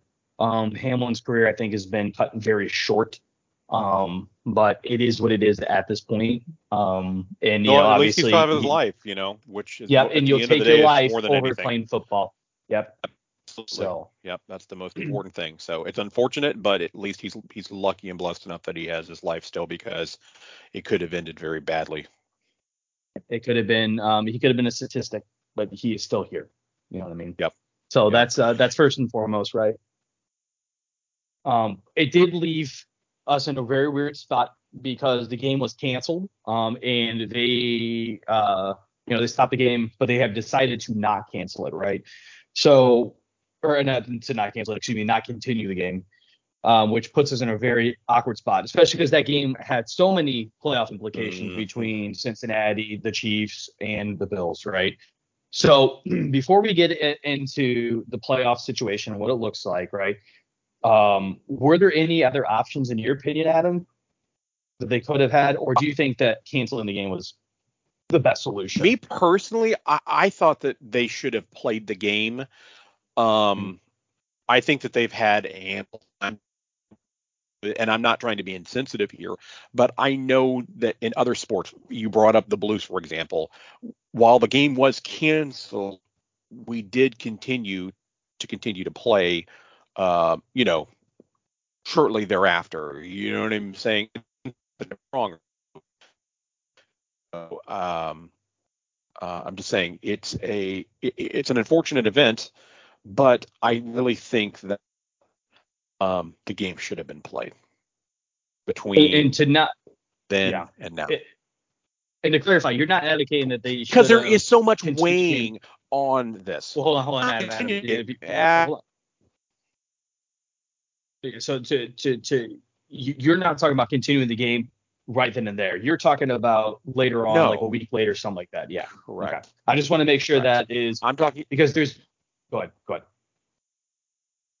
Yeah, that that's the point. I'm. I I obviously they couldn't continue playing the game then. I don't think anybody would have said we're going to continue the game then because the guy we had no idea if the guy was al- uh, dead or alive at that point. You know, they just knew that he collapsed and he was unresponsive. They had to perform CPR and use uh, a defibrillator on him to try to you know back, so to speak. And they put him in an ambulance and took off. No one was prepared emotionally to be able to resume that game. They absolutely did the right thing, and I think everybody agrees they did the right thing in calling the game at that time. But my point is, I think they should have uh, rescheduled the game and still played out the game because there is so much weighing on it. Personally, I think that there has been enough time that they could still play between then and now. That's my opinion. Yeah, and so here's the options, right? That I, I kind of like laid out that I think they they could have had, right? So number one is they could have canceled the game, um, and just said, you know, it's just it's going to be these two teams are only going to play 16 compared to 17, right? And that's obviously the option they went with. Uh, number two, they could have extended uh extended the season to a quote unquote week 19 and let the Bills and Cincinnati play afterwards. Uh, the question then comes down to what do you do then with the fact that you have the Super Bowl, right? You can't move the Super Bowl. I Mhm. think you know you and I are both in agreement that there's too much that goes into that. Um, of you can't be like, oh, we're delay the Super Bowl a week. Um, you, you can't do that because there's just too much. There's too much business that's involved with that. Absolutely, You yeah. That's have- you, it's not even a question about that. Yeah. Um, but at the same time, I know that typically there are buys and things that get that are scheduled and whatnot. I think that there would have been an opportunity to potentially play it out at some point in time. Um, I mean, I, as a Chiefs fan, I guess I'm not completely complaining because it certainly gave us a little bit of an upper hand per se. I mean, certainly we're in a better spot than say the Bengals. If I was a Bengals fan, I would probably be a little upset about it, you know. uh, about the situation that they're in because it certainly, you know, puts them in a, in a really awkward yeah. position for sure. Uh, but it put right now we're in the number one spot. I mean, all we have to do this weekend now is win. Uh, is win. That's it. So if we win, then there you go. Um, and um, yeah. So to to your point, uh, Adam, uh, that's what I think that the conversation was. Do so because there's typically now uh, a bye week before, uh, before uh, after the championship games and before the Super Bowl, right? Right. So do you just get rid exactly. of that and push back the playoffs, right? Um, from what I was reading, that was going to become a, a big problem as well. Um, because typically what they do in the championship games is you have a Saturday and then you have a Sunday. Um, so you'll have like the AFC championship game on Saturday, the NFC championship on Sunday. Obviously, it might not play out that way. I don't know. That was just more of speculation. Um, the reason why they do that is they try to have two primetime games rather than one in the afternoon, one in the evening, right? Um, so then the conversation came down to one of these teams is going to have an extra day of rest, which I don't necessarily think that really comes into play, uh, especially when you have an entire day. week of. Yeah, really. when you have an entire week that yeah. So I, I think that was kind of a cop Now they did say that scheduling for stadium time and stuff like that becomes a little bit more of a problematic when you're trying to push everything back because this is what they have blanked out as playoff time. Um, so and the other question too that came into it though and this is actually a legitimate one, right? So, okay, um, say you know week 19 happens, and I'm, I'm not even looking at uh, the AFC. Let's talk about the NFC. Eagles win the number one uh, seed, right? They would then have not just one week bye week, they would have two weeks that they'd be on yeah. bye because, and that's most yeah. of the teams, you know. Um, and so then it becomes now you're shaking out the rest, and the bye doesn't mean anything. And in fact, the bye kind of hurts you because not playing for two weeks, like one week, okay, you get the rest and kind of get the mental well, fortitude and stuff. Two weeks is a lot. I think that's why that's the thing, and that's the reason why I've argued like we keep adding more and more reason why I think that that game should have been rescheduled between now and you know that point of today, up to this point personally, because I think if they would have, then it would have resolved a lot of these issues. But now we're scrambling, we're talking about uh, you know what the situation might be, and if you know, we win and the Bills win and if the Bengals win and all these different situations and playing at neutral sites and where's that going to be? They don't yeah, even which, know. It's going to be in a yeah. dome. Where, what city is it going to be in? I mean, it's just getting crazy. You know, it's all these and then I don't know. I, am I'm, I'm a little frustrated by the way they've handled it. I know that there's no easy answer uh, yeah, because sure. you can't really plan for this. But Mm-mm. like I said, I, I wish especially this late in the season, right? If this if yeah, if this happened like in week two, week three, you have you have time to be able to adjust scheduling. You can get rid of bye week stuff like that. Sure. And say, hey, this sure. like well, like what they did with COVID, right? But it yeah. really the NFL was in such a bad spot because of this, and like I can't blame the NFL. I'm frustrated, right? Because you know if the AFC Championship game comes down to because if if if all three teams win, uh, those three teams are the Bills, the Chiefs, and the Bengals. Yep. If the Chiefs get to the uh, AFC Championship game, and the Bills or the Cincinnati Bengals get to the championship game, which is most or most likely going to happen, then it becomes about neutral play. Although that the Cincinnati, never mind, that's that's out of yeah. But yeah, but I'm just saying, like if the if the Bills and the Chiefs win this weekend, basically they'll basically a neutral site. So when it's a very good uh-huh. possibility. Most scenarios show us that we'll be playing at a quote neutral site. They don't even know yeah, where that neutral site is yet. They're talking about in a dome as well. Which I think is kind of stupid, to be honest with you. The dome, I understand you're trying to do that for like simplicity's sake. You get rid I of the guess, stuff. But, but here's, here's the thing about that. Teams that play outdoors anyway. So and so and same with Cincinnati. So why would it matter? Yeah. You know what I mean? Play outside. Matter, that's all. Exactly. What's one thing? That's one thing about playing in Buffalo in February. It could be snowing. You got to play. Kansas City. Yep. God knows that St. Louis and you know Kansas City obviously being quite, quite, a few hours away, but it's yeah. yeah. hey we have a tornado and then we have a blizzard and followed by a yeah. hurricane. And oh by the way we got two all in a day between there. Jesus, yeah. yeah. Yeah, What's the line no from? Uh, it's always uh, it's uh, or whose line is it anyways? Where the points don't matter and nothing makes sense. That's kind of like the weather here in you know St. Louis. Um, it's just unpredictable. So I am frustrated for that aspect of it. Um, I, I also do believe. So I'm just gonna talk about it in the business aspect at this point, right? the team that hosts the championship game makes so much revenue, right? Um, from the fan base and stuff like that too. But if you look at this, it's just a commercial thing, right? So say they're going to have a neutral site, right? Um, let's just say that they have in like Tennessee, okay? Uh, obviously Tennessee, I believe they play outdoor, they do, but I'm just saying somewhere kind of in between Buffalo and Kansas City, right? Yeah, yeah. Who do you think is going to have more fans though, the Bills or the Chiefs?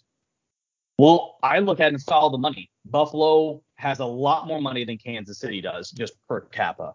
So that tells me that it's not going to be a neutral site, and that the fans are going to be able to travel better because it's not like you know if, if people don't want to like people from Buffalo are not necessarily going to have the access to the tickets in Kansas City. Kansas City is not necessarily going to have the access to the tickets in Buffalo because they're going to sell out a lot quicker. Obviously, being a home game somewhere else, and if like if I'm you know a KC fan, I, would love to go to AFC, AFC Championship game Buffalo, but I'm not necessarily wanting to figure out travel plans and you know mm-hmm. getting and somebody to watch my minute. dogs. Yeah, exactly.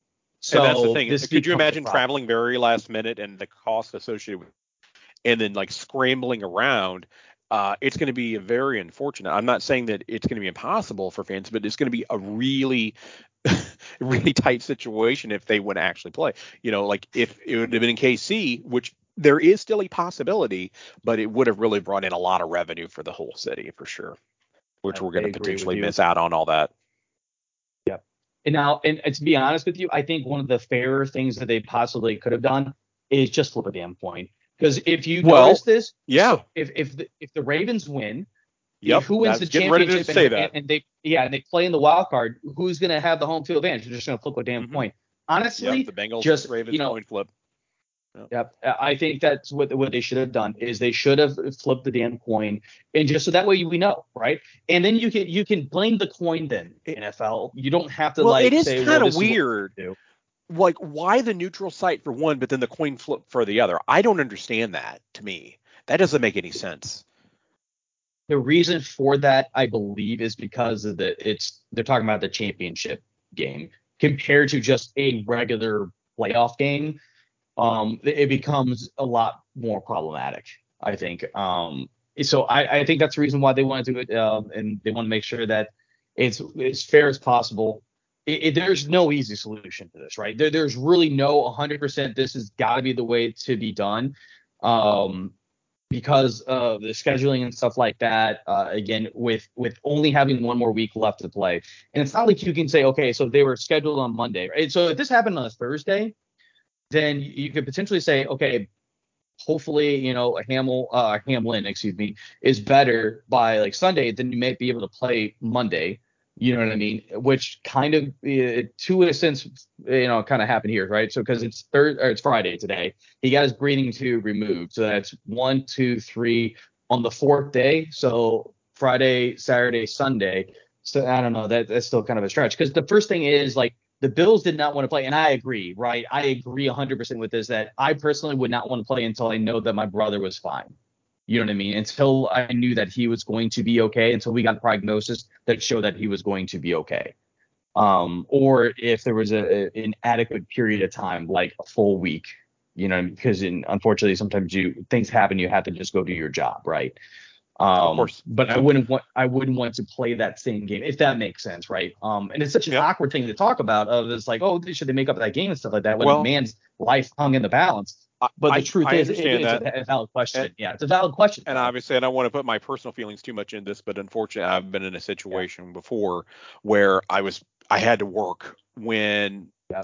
there was somebody very close to me, literally ICU as well, and the point is is that sometimes it is what it is and i'm not trying to sound insensitive but um you know business and and you the and the world continue to revolve uh and um, it's not that he died he was doing taken care of i think that they could have played the game but it is what it is so i'm not going to beat that dead horse again, anymore right and again just it made the game up at a different time because you know exactly not playing it then yeah so yeah. I, I, do believe that there was there could have been solutions. I I, I think the reason why it's going to be really hard for them to play it's just because it, it it's unfortunate it was the last week of the season. You know, because this is, is yep. going to be the last exactly. So um so well, speaking of that, go ahead. Well, that's what I say is, but going forward, that's kind of what I'm looking forward to is basically, you know, looking into this weekend, what my thoughts are. You know, I think that um, my prediction here is that I think that uh, the Chiefs uh, will end up winning. Uh, I think the Bills are going to probably end up winning as well, so we'll most likely wind up at this neutral site. So wherever Roger Goodell says, I guess we're going to wind up. Apparently, it's not in Indianapolis. Apparently, they just ruled that one out, but that's I, where I see it happen and where it all landing in my per, personally. Yeah, and listen, um, I think the Bills if if I was a betting man, because they're going up against the Patriots, right, for the Yeah. last game of the season, Yeah. I think the Bills are absolutely going to destroy the Patriots. They Absolutely. so They're going to win. and they're at home. Yep. They're at home. They have so many emotions going into. And first of all, our Patriots are, are a terrible team right now, anyways.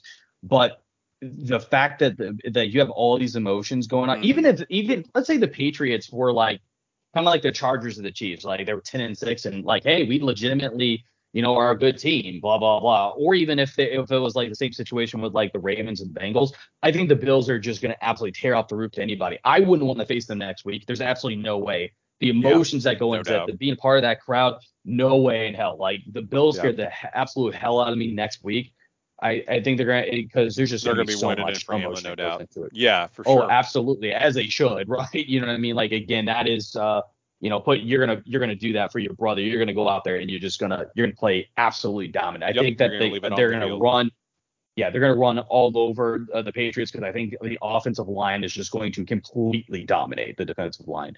Um, it could be on the opposite end of the spectrum where the emotional, uh, the emotional pull kind of garnishes the play. I just don't see that. Not from this team because Well, the Bills have He's recovering though. That's the thing. I think that that gives them a kind of a renewed spirit that Oh, exactly. he's going right, to be yeah. fine. So now they're ready to go out there and win it for him, so to speak. You know oh what I oh, mean? yeah, yeah, exactly. Like that's what I'm saying too. And like, and even if he was still in like, you know, in critical care, thank God he's not obviously.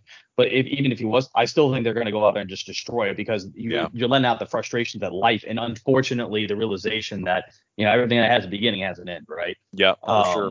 For sure. So, but it's it's going to be interesting um, to see, right? Uh, obviously, we're facing the Raiders, um, who are six and ten, just not a good football team. Uh, it kind of is a trap game in the sense uh, we barely beat the Raiders last time.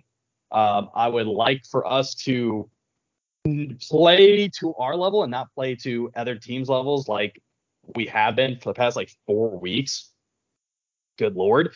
Um, but you got to remember, I mean, we were when we're struggling against Houston, that's a problem. So, you know, yeah. uh, it, Yeah. it was the, the past few weeks have been way too close, uh, and the fact that we're barely winning these games, whether they're in overtime or in you know the fourth quarter at the very end, that's that's not that's not the way we should be playing, unfortunately. Um, so Right. I am nervous going into you know the uh, the championship game for sure. Very nervous. or, or the Uh, playoffs in general. well, the playoffs in general, but. I I think that I think that we can get to the AFC Championship, but I think that that it makes me nervous for sure. Um, at that point. Yeah, so- Um, let's let's actually take a look at that real quick, Adam. So if the, the what what did the playoffs look like if they end right now? So if they ended right now in the AFC, we'll do the AFC, and then we'll talk about the NFC, right? Uh, the AFC, the Chiefs uh, would be the number one overall seed, the Bills the Yep. number two, the uh, the Bengals. Yeah, exactly. Bills, would- uh, uh, Bengals would be number three, excuse me. Uh, the Jaguars would be the number four. Um, let's go Jacksonville, by the way. Um, yeah, I was gonna say that's the have- first in a while. yeah, exactly right, man. So, um, and then you have uh, three play, uh, or excuse me, three playoff teams. You would have three teams getting into by by virtue of the wild card. Uh, the Ravens have already clinched uh, the first one. The Chargers have clinched the second one. Uh, give me one second. No, I don't think that they're currently in the playoff spot. Give me one second. It might be the Dolphins actually. I Uh, correct. Yes. Or, no, no, no. It's New England currently right now. New England. oh, with the New England? Okay, okay. Yeah, that's why I thought the reason for it was the division record, and that is because they have the they're both eight and eight, but Miami's Oh two and yeah, three. you're right. You're right. Yes, yeah. and New England's three and two. Yeah, I knew there was something for that, something wacky. Um, because right now it's a three-team race for that last uh, last seed for the AFC. It's New England, which is going up against Buffalo. Good luck.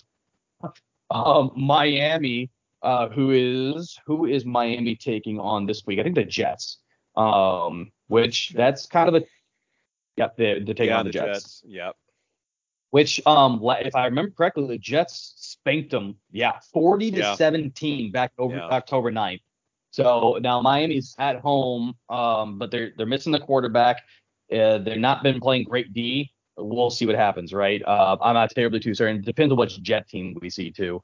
Um, and then you have Pittsburgh, who's also biting for it, but Pittsburgh is like the last like stitch effort essentially. They would need they would need Miami to lose and Mhm. uh, and New England to lose. Uh, th- that's just how it is. I mean, really though, Miami like it, it's kind of the same thing. Like Miami's not concerned about Pittsburgh because if they win, they need New England to lose. If New England wins, then they're in. Um, if yeah. New England loses, uh, or loses, and the Dolphins win. Uh, the the Dolphins beat them once, and I think they beat them twice, if I remember correctly.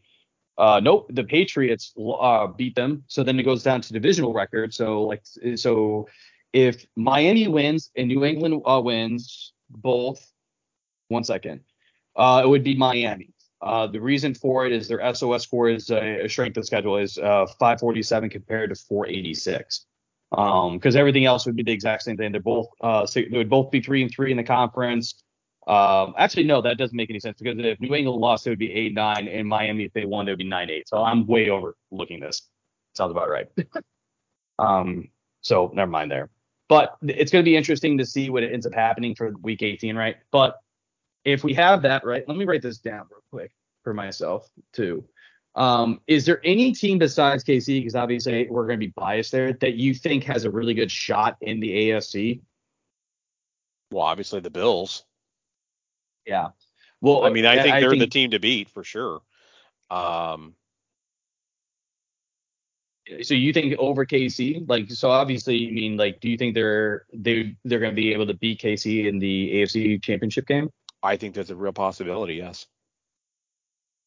I, I do way- think that they're very The way that we've been playing lately, absolutely. Mhm. I mean, you have to That's my admit the thing about last four games. If we Yeah. can, it, well, we'll see how, how we play tomorrow. But if we continue to play that, that we have in the past few like month, I- we don't stand a chance, Josh. We really don't. I really don't see that we stand a chance against the Bills. Yeah, and I, I listen. I kind of agree with you, right? So Bills are an incredibly complete team. They lost Von Miller, and Von Miller is a uh, was a an, you know historic pass rusher, right?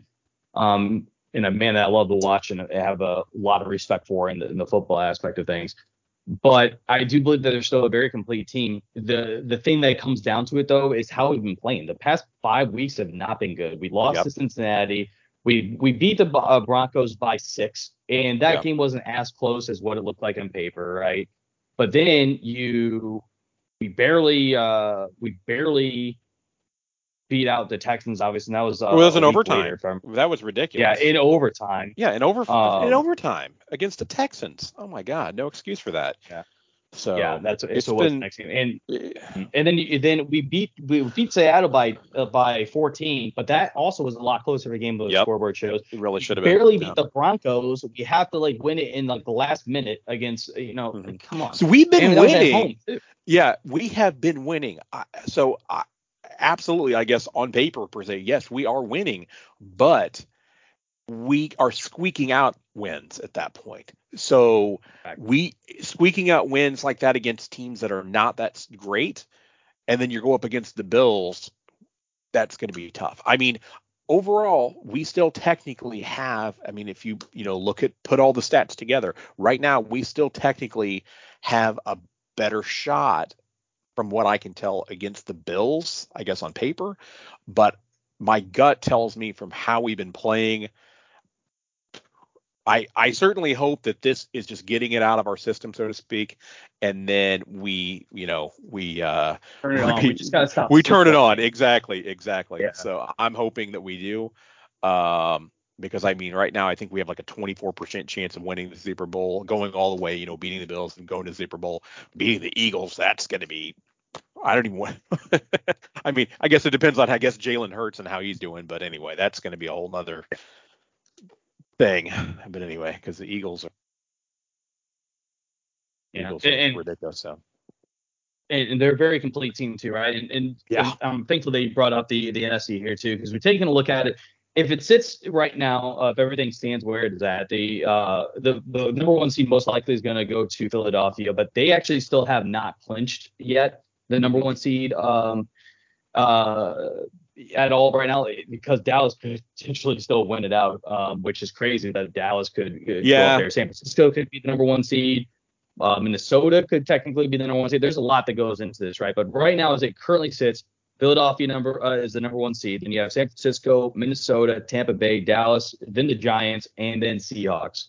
Um, Out of those seven teams, uh, the Seahawks are the, uh, the we have six clinched, um, and there is three teams just like in the AFC biting for that seven. Uh, Seahawks right now that are eight and eight, Detroit that's eight and eight, and Green Bay Packers are also eight and eight. Um, it's going to be interesting uh, because Detroit, I believe, is no, they're not facing Green Bay. I can't remember who they're facing. Oh yeah, they are facing Green Bay. That's right. Yeah.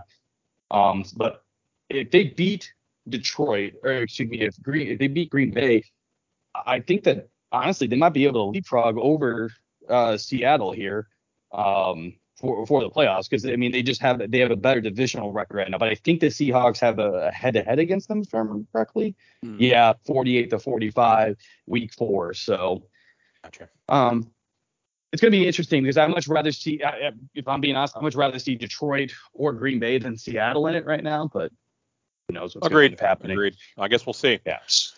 Yeah. So let's get some predictions out of this, right? So we'll start with the AFC and then talk to the NFC. We're just going to talk about like how everything is laid out right now, right? So you have Buffalo would be the number two seed versus New England. So you're literally going to have this game in Week 18, and All over. I'm again. assuming Buffalo, yeah, Buffalo's just going to tear the cover off New England. right? Absolutely they will. Absolutely they Well, will. but but let's say you know everybody loses, you know Miami uh, still loses, um, and so then you know New England is still in there again for the wild card. How do you feel that next game is going to be then? Because I feel like it's going to be like holy crap, we just got our asses handed to us. You know how do we go out and, and compete back do it in again. Buffalo again? Yeah. Yeah, it's like oh, might as well just get a hotel here. We're just going to stay here. Pretty you know, much. So, Yeah. Pretty much. so out of that out of that game, I'm assuming you have Buffalo winning it, right? I do, of course. Yeah. Yeah, I, I think it would be another blowout as well. I don't think they'd be close. I don't think And then really here's the about it. But here's the other crazy thing about this, Adam. If everything sits the way it's sitting now and where it's currently sitting, so Buffalo and New England, who will be facing off against uh, against each other in Week 18, would then face off in the wild card round. Cincinnati and Baltimore, who are also facing each other in Week 18, with technically the North on the line, although it's not because by winning percentage, so Cincinnati has clinched the North, I- from my understanding. But regardless, they're facing each other in Week 18, would also face each other in the wild card. How How crazy, would crazy that is be? that? Yeah. Yeah. That's nuts. So, yeah. So Cincinnati versus Baltimore. Who do you have in that one? uh, I would say probably the Cincinnati. Yeah. I'd say the Bengals. I'm gonna. I'm actually gonna take Baltimore. Okay. And I think the reason, uh, yeah, and this is the, the thing about it is I think that the, these are always really tough games. And yes, Joe Burrow in that offense is phenomenal. It really does depend if Lamar Jackson's able to come back. I do believe that Lamar Jackson is a little overrated, right? Everyone's like, oh, you know, he's a former MVP, blah blah blah. Yeah, and his rookie season was an MVP, but now people know how to play against him. He's not nearly as potent um, as what people think he is. But I believe personally that Baltimore would be would be the upset because there's going to be some upsets that happen, right? Yeah, I don't. I Um, don't really see Lamar coming back. We'll see. I mean, I know he was ruled out this week. I think. Um, I Yes. I really don't. I don't see him coming back, but we'll see. I don't see him coming back either. But it's just one of those things that I just have a I have a weird feeling about that. You know what I mean? Well, Um, we'll see if you're oh. right. I, I'm going to say I'm going to go with with the Bengals myself. If uh, you know, head to head. So then uh, the next the last game that would be for that round would be Jacksonville versus the Chargers. Who would you see in this one? Don't you say it. Don't you say that. I, I- know you're about to say. Okay, I won't. I won't say Jacksonville then. Fine, it's fine. Oh, so you think that you, you- okay, straight up though, you think that the, that the Jacksonville Jaguars would be able to beat the Chargers? Yeah, I think there's a possibility. Ooh, all right, okay. Man. I mean, so we're I mean, they Go ahead. technically did uh, earlier this season, didn't they? So uh, I- did they? I think they. I think they did. Uh, let me double check on that real quick. Uh, weirdly enough, like you know, obviously have such allegiance to Jacksonville. I'm looking here, with- and it looks like they did. Yeah, they beat Oh yeah, them 38 to 10. like six. Yeah. There you go. Or no, week 38 to 38 Jesus, 10. them. There you go. All right, you know what? Fine. Don't Fine, don't. I'll- I'll we're not counting out Jacksonville here. All right. Uh, I'm still gonna take the Chargers. Okay, Um, fine. Yeah, I, I, I- think that Jacksonville is such a good team, um, especially that Trevor Lawrence is starting to play better. Uh, but I just think that the Chargers with Justin Herbert, eh, I, I, I love me some Trevor Lawrence being a Clemson dude, right? But if I have the option right now of who to put that ball, you know, who to put the ball in the hands of at the end of the game, I'm going to be p- picking right now Herbert. You know what I mean, rather than Trevor Lawrence. But that, that's just me um, right now. If that makes Trevor. sense. Does that make sense? I think so. Poor Trevor. I can't right. believe you'd be such a tra- traitor on Trevor. Yeah, don't tell my family from Jacksonville, please. I was gonna say they're gonna be upset. Oh upset. gosh, you know, I, I just sent them a link to the podcast as well not too long ago, so this is gonna be fun. Oh. How could you speak ill Okay. of Trevor Lawrence? yeah, There you go. right. I ain't speaking bad, bad about Trevor, man, but Yeah. All gonna so anyways, you're you're um, not gonna be getting one of his watches that he gave out to all of his offensive linemen, so you're not on his Christmas list. Anyway.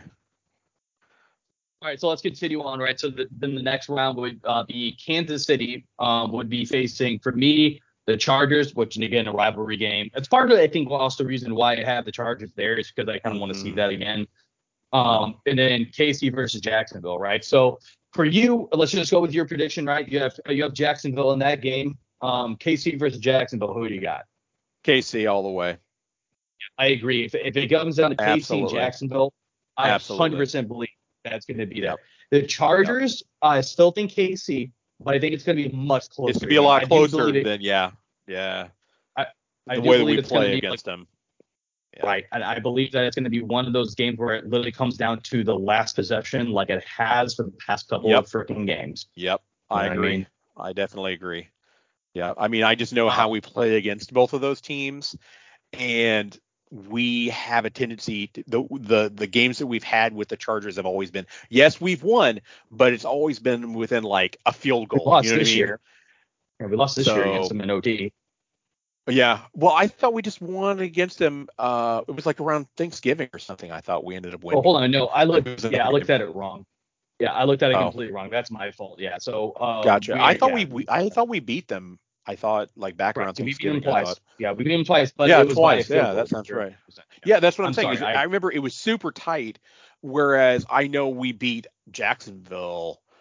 right. Yeah, uh, because the only two you know, it- teams we've lost to are Cincinnati, the Bills, Mhm. and then the kind the outlier with uh, Indianapolis. But Yeah, and the Jacksonville was in. uh um It was. It was also right before I think that we you were supposed played. to go to. Yeah. Yeah, remember that? It was like yeah, week six. That's right. Right. Yep, uh, right. Yep, because we were talking about going to that game, and obviously the Chiefs won that game as well. So against the Jaguars. week nine, but So do Yeah. what? It was week nine. I was I was again looking. Oh, week nine. Yeah, I was gonna say week six was a little early because I think it was in November. So yeah. All right, so Buffalo versus Cincinnati. Because you you have Cincinnati. Who do you take in that game? I'm taking Buffalo with that with them. I think as well. I think it's again another very close game, right? Uh, and- Mhm. and unfortunately, we, we never got to see it, so I don't know Yeah, what it would look like now. Bengals know, were um, technically ahead in that game. but, and Uh, driving. yeah, but, But obviously that doesn't it's mean not a 15 anything. Exactly. It's not a 15 minute game. You know what I mean? Exactly. So, yeah. Um, in Buffalo versus Baltimore, I'm taking Buffalo again. So the AFC Championship uh, game comes down to KC and Buffalo, which is what a lot of people had on paper. Yep. Um, you got KC or Buffalo, and you got to try to as much as you can to be, not, you know, unbiased here. and I keep tossing it back and forth. Personally, I want to say KC. I really do, but in my in my gut, I say Buffalo. So I'm I'm with you, man. This is so tight to call, right? Um, but Yeah. here's the thing. It's I tough. made a- it's very tough. I it really very- depends. I, I we're gonna see how they play this weekend, and then I'll give. I would love to be able to get, uh, give update your my prediction. But if I were to say it today, that's where I stand. Yeah. Yeah. Now, here's the thing. I made a very, very bold prediction in the offseason. Okay. Because remember, Buffalo last year got, um, you know, we went to overtime, and what ended up happening, right? Uh, well, we got the ball first. We scored a touchdown, and that was the game. Uh, game over. They have changed the rules in the playoffs now that it, it, that doesn't matter. That the, the ball will then get handed back to the other team. If they Yep. score a touchdown, The and the game continues. Then, yep, then it becomes a golden, uh, golden, uh, golden touchdown. My prediction is this: KC versus Buffalo in Buffalo, but it's not going to be in Buffalo anymore because obviously it'd be in a neutral site. But that was my prediction. Yeah, they're going to go to overtime. Buffalo's going to get the ball first. They're going to score a touchdown, kick a field goal. KC is going to get the ball obviously after them. They're going to score a touchdown and win the game on a two-point conversion. That's my prediction. So I have said that this entire year. So I'm, I'm going with the Chiefs you're as right. well. I Yep, I'm. I'm, I, yeah. you And usually listen- are pretty good about making predictions, honestly. So yeah, man, you ain't you ain't lying. So we'll see. That's Uh, a very very specific one, right? I was gonna say you we'll better see. parlay that one, man. So I wonder what the odds would be on a parlay like that. That's kind of crazy. I'll have to take a look Yeah. at that just to throw some money Yeah. Like, hey, here's some. yeah, I was uh, gonna say you better parlay that one. So you might be able to throw a couple bucks at for sure. So But to your point, I would not be surprised to see the Buffalo Bills too, right? And you know, it, it's an also another uh, team that I do enjoy watching. They're a fun team. I like. I like Josh Allen. I mean, that team, that, that team, excuse me, well, the team too, but the city is is kind of it's awesome too. You know what I mean? They have a Mhm. very good fan base, very much like the Chiefs. Well, obviously, I believe the Chiefs and Bills do uh, have a rivalry. Kansas City um, and Buffalo have a rivalry, but I think it's also a mutual respect thing too. You know what I mean? That we were the lovable losers for such a long time, and now we both have established quarterbacks. You know, luckily for the Chiefs, we got there first because Josh Allen really wasn't anything at that point. The Bills had, weren't able to put pieces around him at that point, and now Yeah. we're starting to see this come through. You know what I mean? So, um, okay, so that's go ahead. and well, and then uh, I was gonna say that's that's for the uh, AFC. Looking on the NFC side, um, I'm assuming you want to talk about that next. Yep, yep, that's what I was getting to. So San Francisco versus Seattle, another rivalry on the west side. What do you got there, San Francisco, Seattle? I would say 49ers. That's who I've got. Yeah, I think so too. I, I'm not super high on San Francisco like a lot of people are. Yeah. but I, I I'm not at all believing for a single second that they are, you know, a dominant team. But uh, sorry, my dog is going crazy right now. Um, but I do believe they definitely beat uh, Seattle here, especially having home field Yeah. advantage because Seattle's not been great all season long. for sure. Um, Minnesota versus the Giants. Got there? Uh, yeah, I would probably say the Giants. Um, yeah, I think that for me, like Minnesota is a team that's really been kind of falling off a little bit. Mhm. Um, and honestly, man, the Giants have kind of been on a roll, and I really want to go with the Giants. But I think Minnesota's a little bit deeper. I don't, I don't believe in Kirk Cousins. Like I think that he is like a more like a slightly above average quarterback. But I do believe in like Justin Jefferson, if that makes sense. Right. Yeah. I mean, like he the way that that guy can make some plays is absolutely ridiculous. Um, but New York is I, I, I gotta go with Minnesota, I think. I mean, it's not really an upset or anything like that, but I'm gonna go with Minnesota. Uh, who'd Okay. you say again? You said Minnesota too, didn't you? No, I did not. I said I You said, the uh, Giants. uh, the Giants. Yeah. Yeah, sorry, I was in my own thoughts there because I'm sitting there going, man, like, how, you know what? No, no, I'm gonna, I'm, I'm, I'm taking it with you. I, I am because like I'm, I, my gut and I is is speaking to me saying to go with the Giants. So That's what I went have with. Is my gut here. Yeah, and I've been going back and I- forth with this match. A lot of people are saying. Viking. Yeah, I was going to say a lot of people are saying Minnesota over the Giants, but I something tells me it's some the Giants. I don't know why, but something is just telling me that. It really is. exactly. I'm, I'm, I don't know why. go with the it just it just make the feeling. So All right. The last one is an interesting one to me. You have Tampa Bay uh, versus Dallas. Who do you got? I would say Dallas, the Cowboys, because they've been Yeah, playing pretty pretty good. I think that's pro- I, obviously Tampa Bay. The Bucks have just not been all that great. So Yeah. And listen, hey, good for them for getting into the playoffs first and foremost. yeah, That no is- doubt is for sure. Bay. Yep.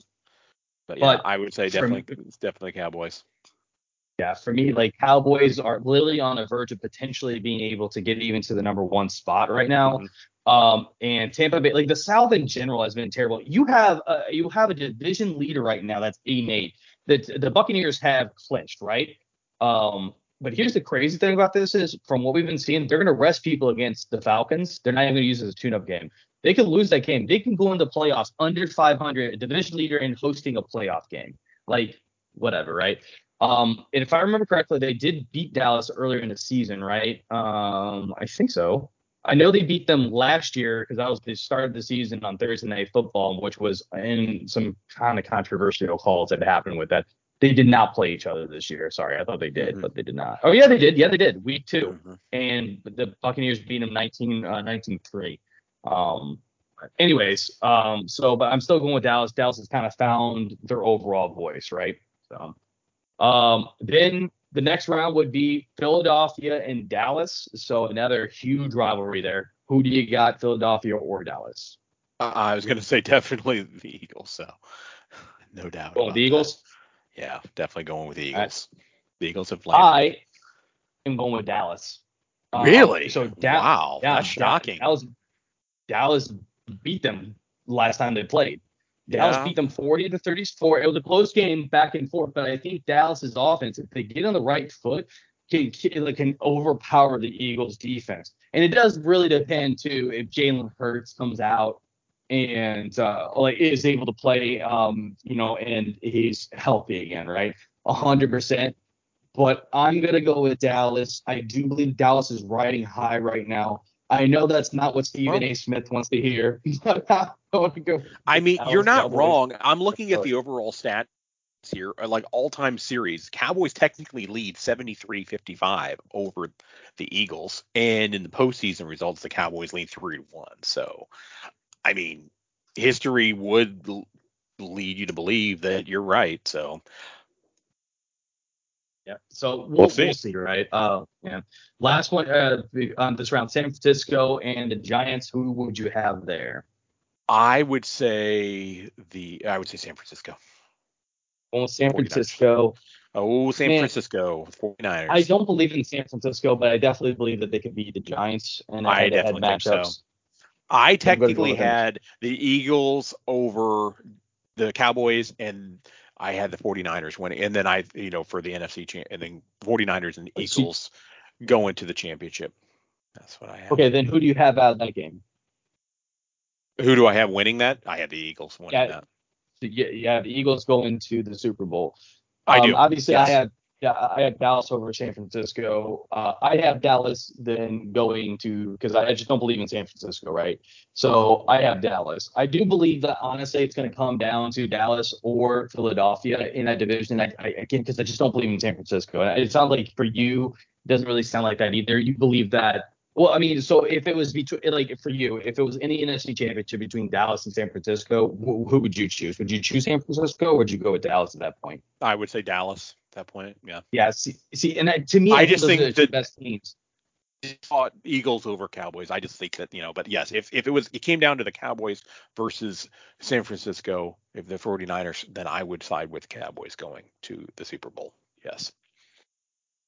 So we both have KC and then we have a difference on Dallas and Philadelphia. I'll start first on this one because Dallas, if it's versus Dallas, Cal or the the the, Chiefs are going to run over them.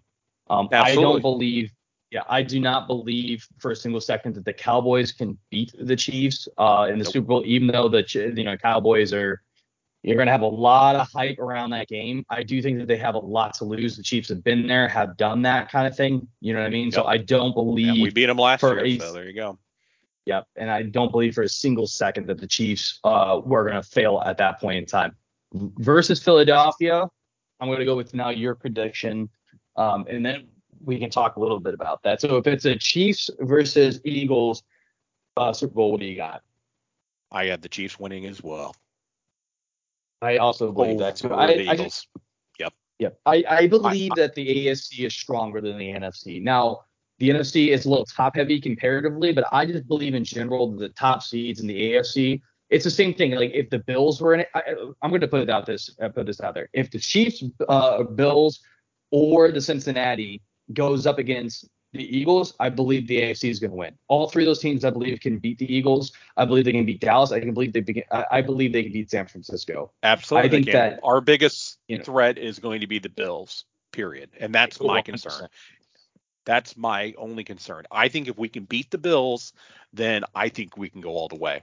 I mean, we're slated to right now. If you look at all the odds makers, they're all telling you Chiefs technically have a best best odds over everybody. Now that obviously doesn't mean shit right now, but I'm just saying I bel- I do believe that if we can get through the Bills, we can go all the way. I believe so as well. So especially it's going to be against the NFC. Yeah. It's going to be very interesting. So what we'll do uh, next uh, next week in our session, right, um, is we'll take a look to see obviously how did Week 18 play out, and did any of the seven seeds change? Because that's really the only one that's going to change.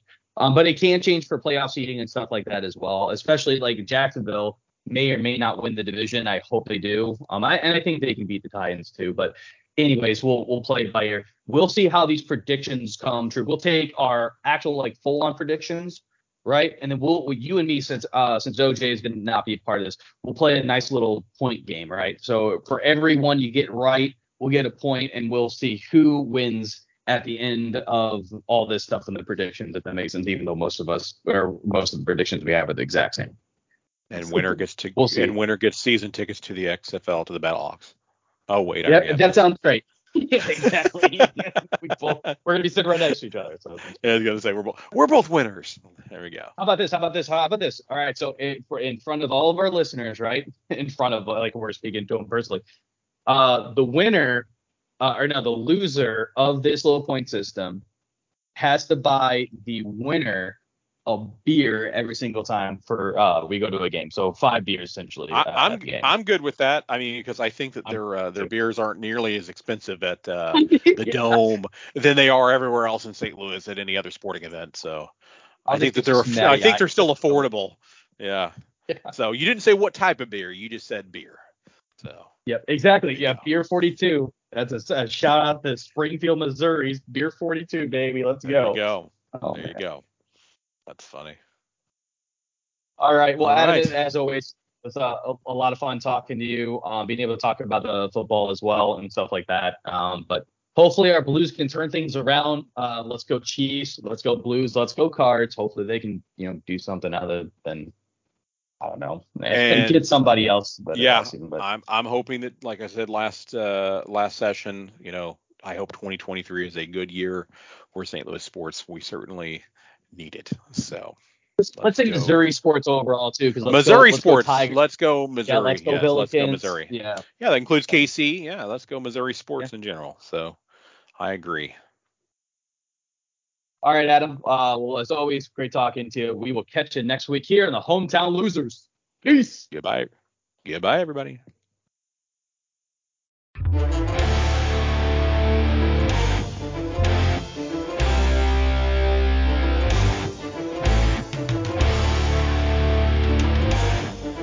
Hey, this is Josh. Thanks for checking out and tuning in to the Hometown Losers podcast. Check us out next week as we continue our silliness and talk a little bit about the St. Louis sports scene. Catch you next week.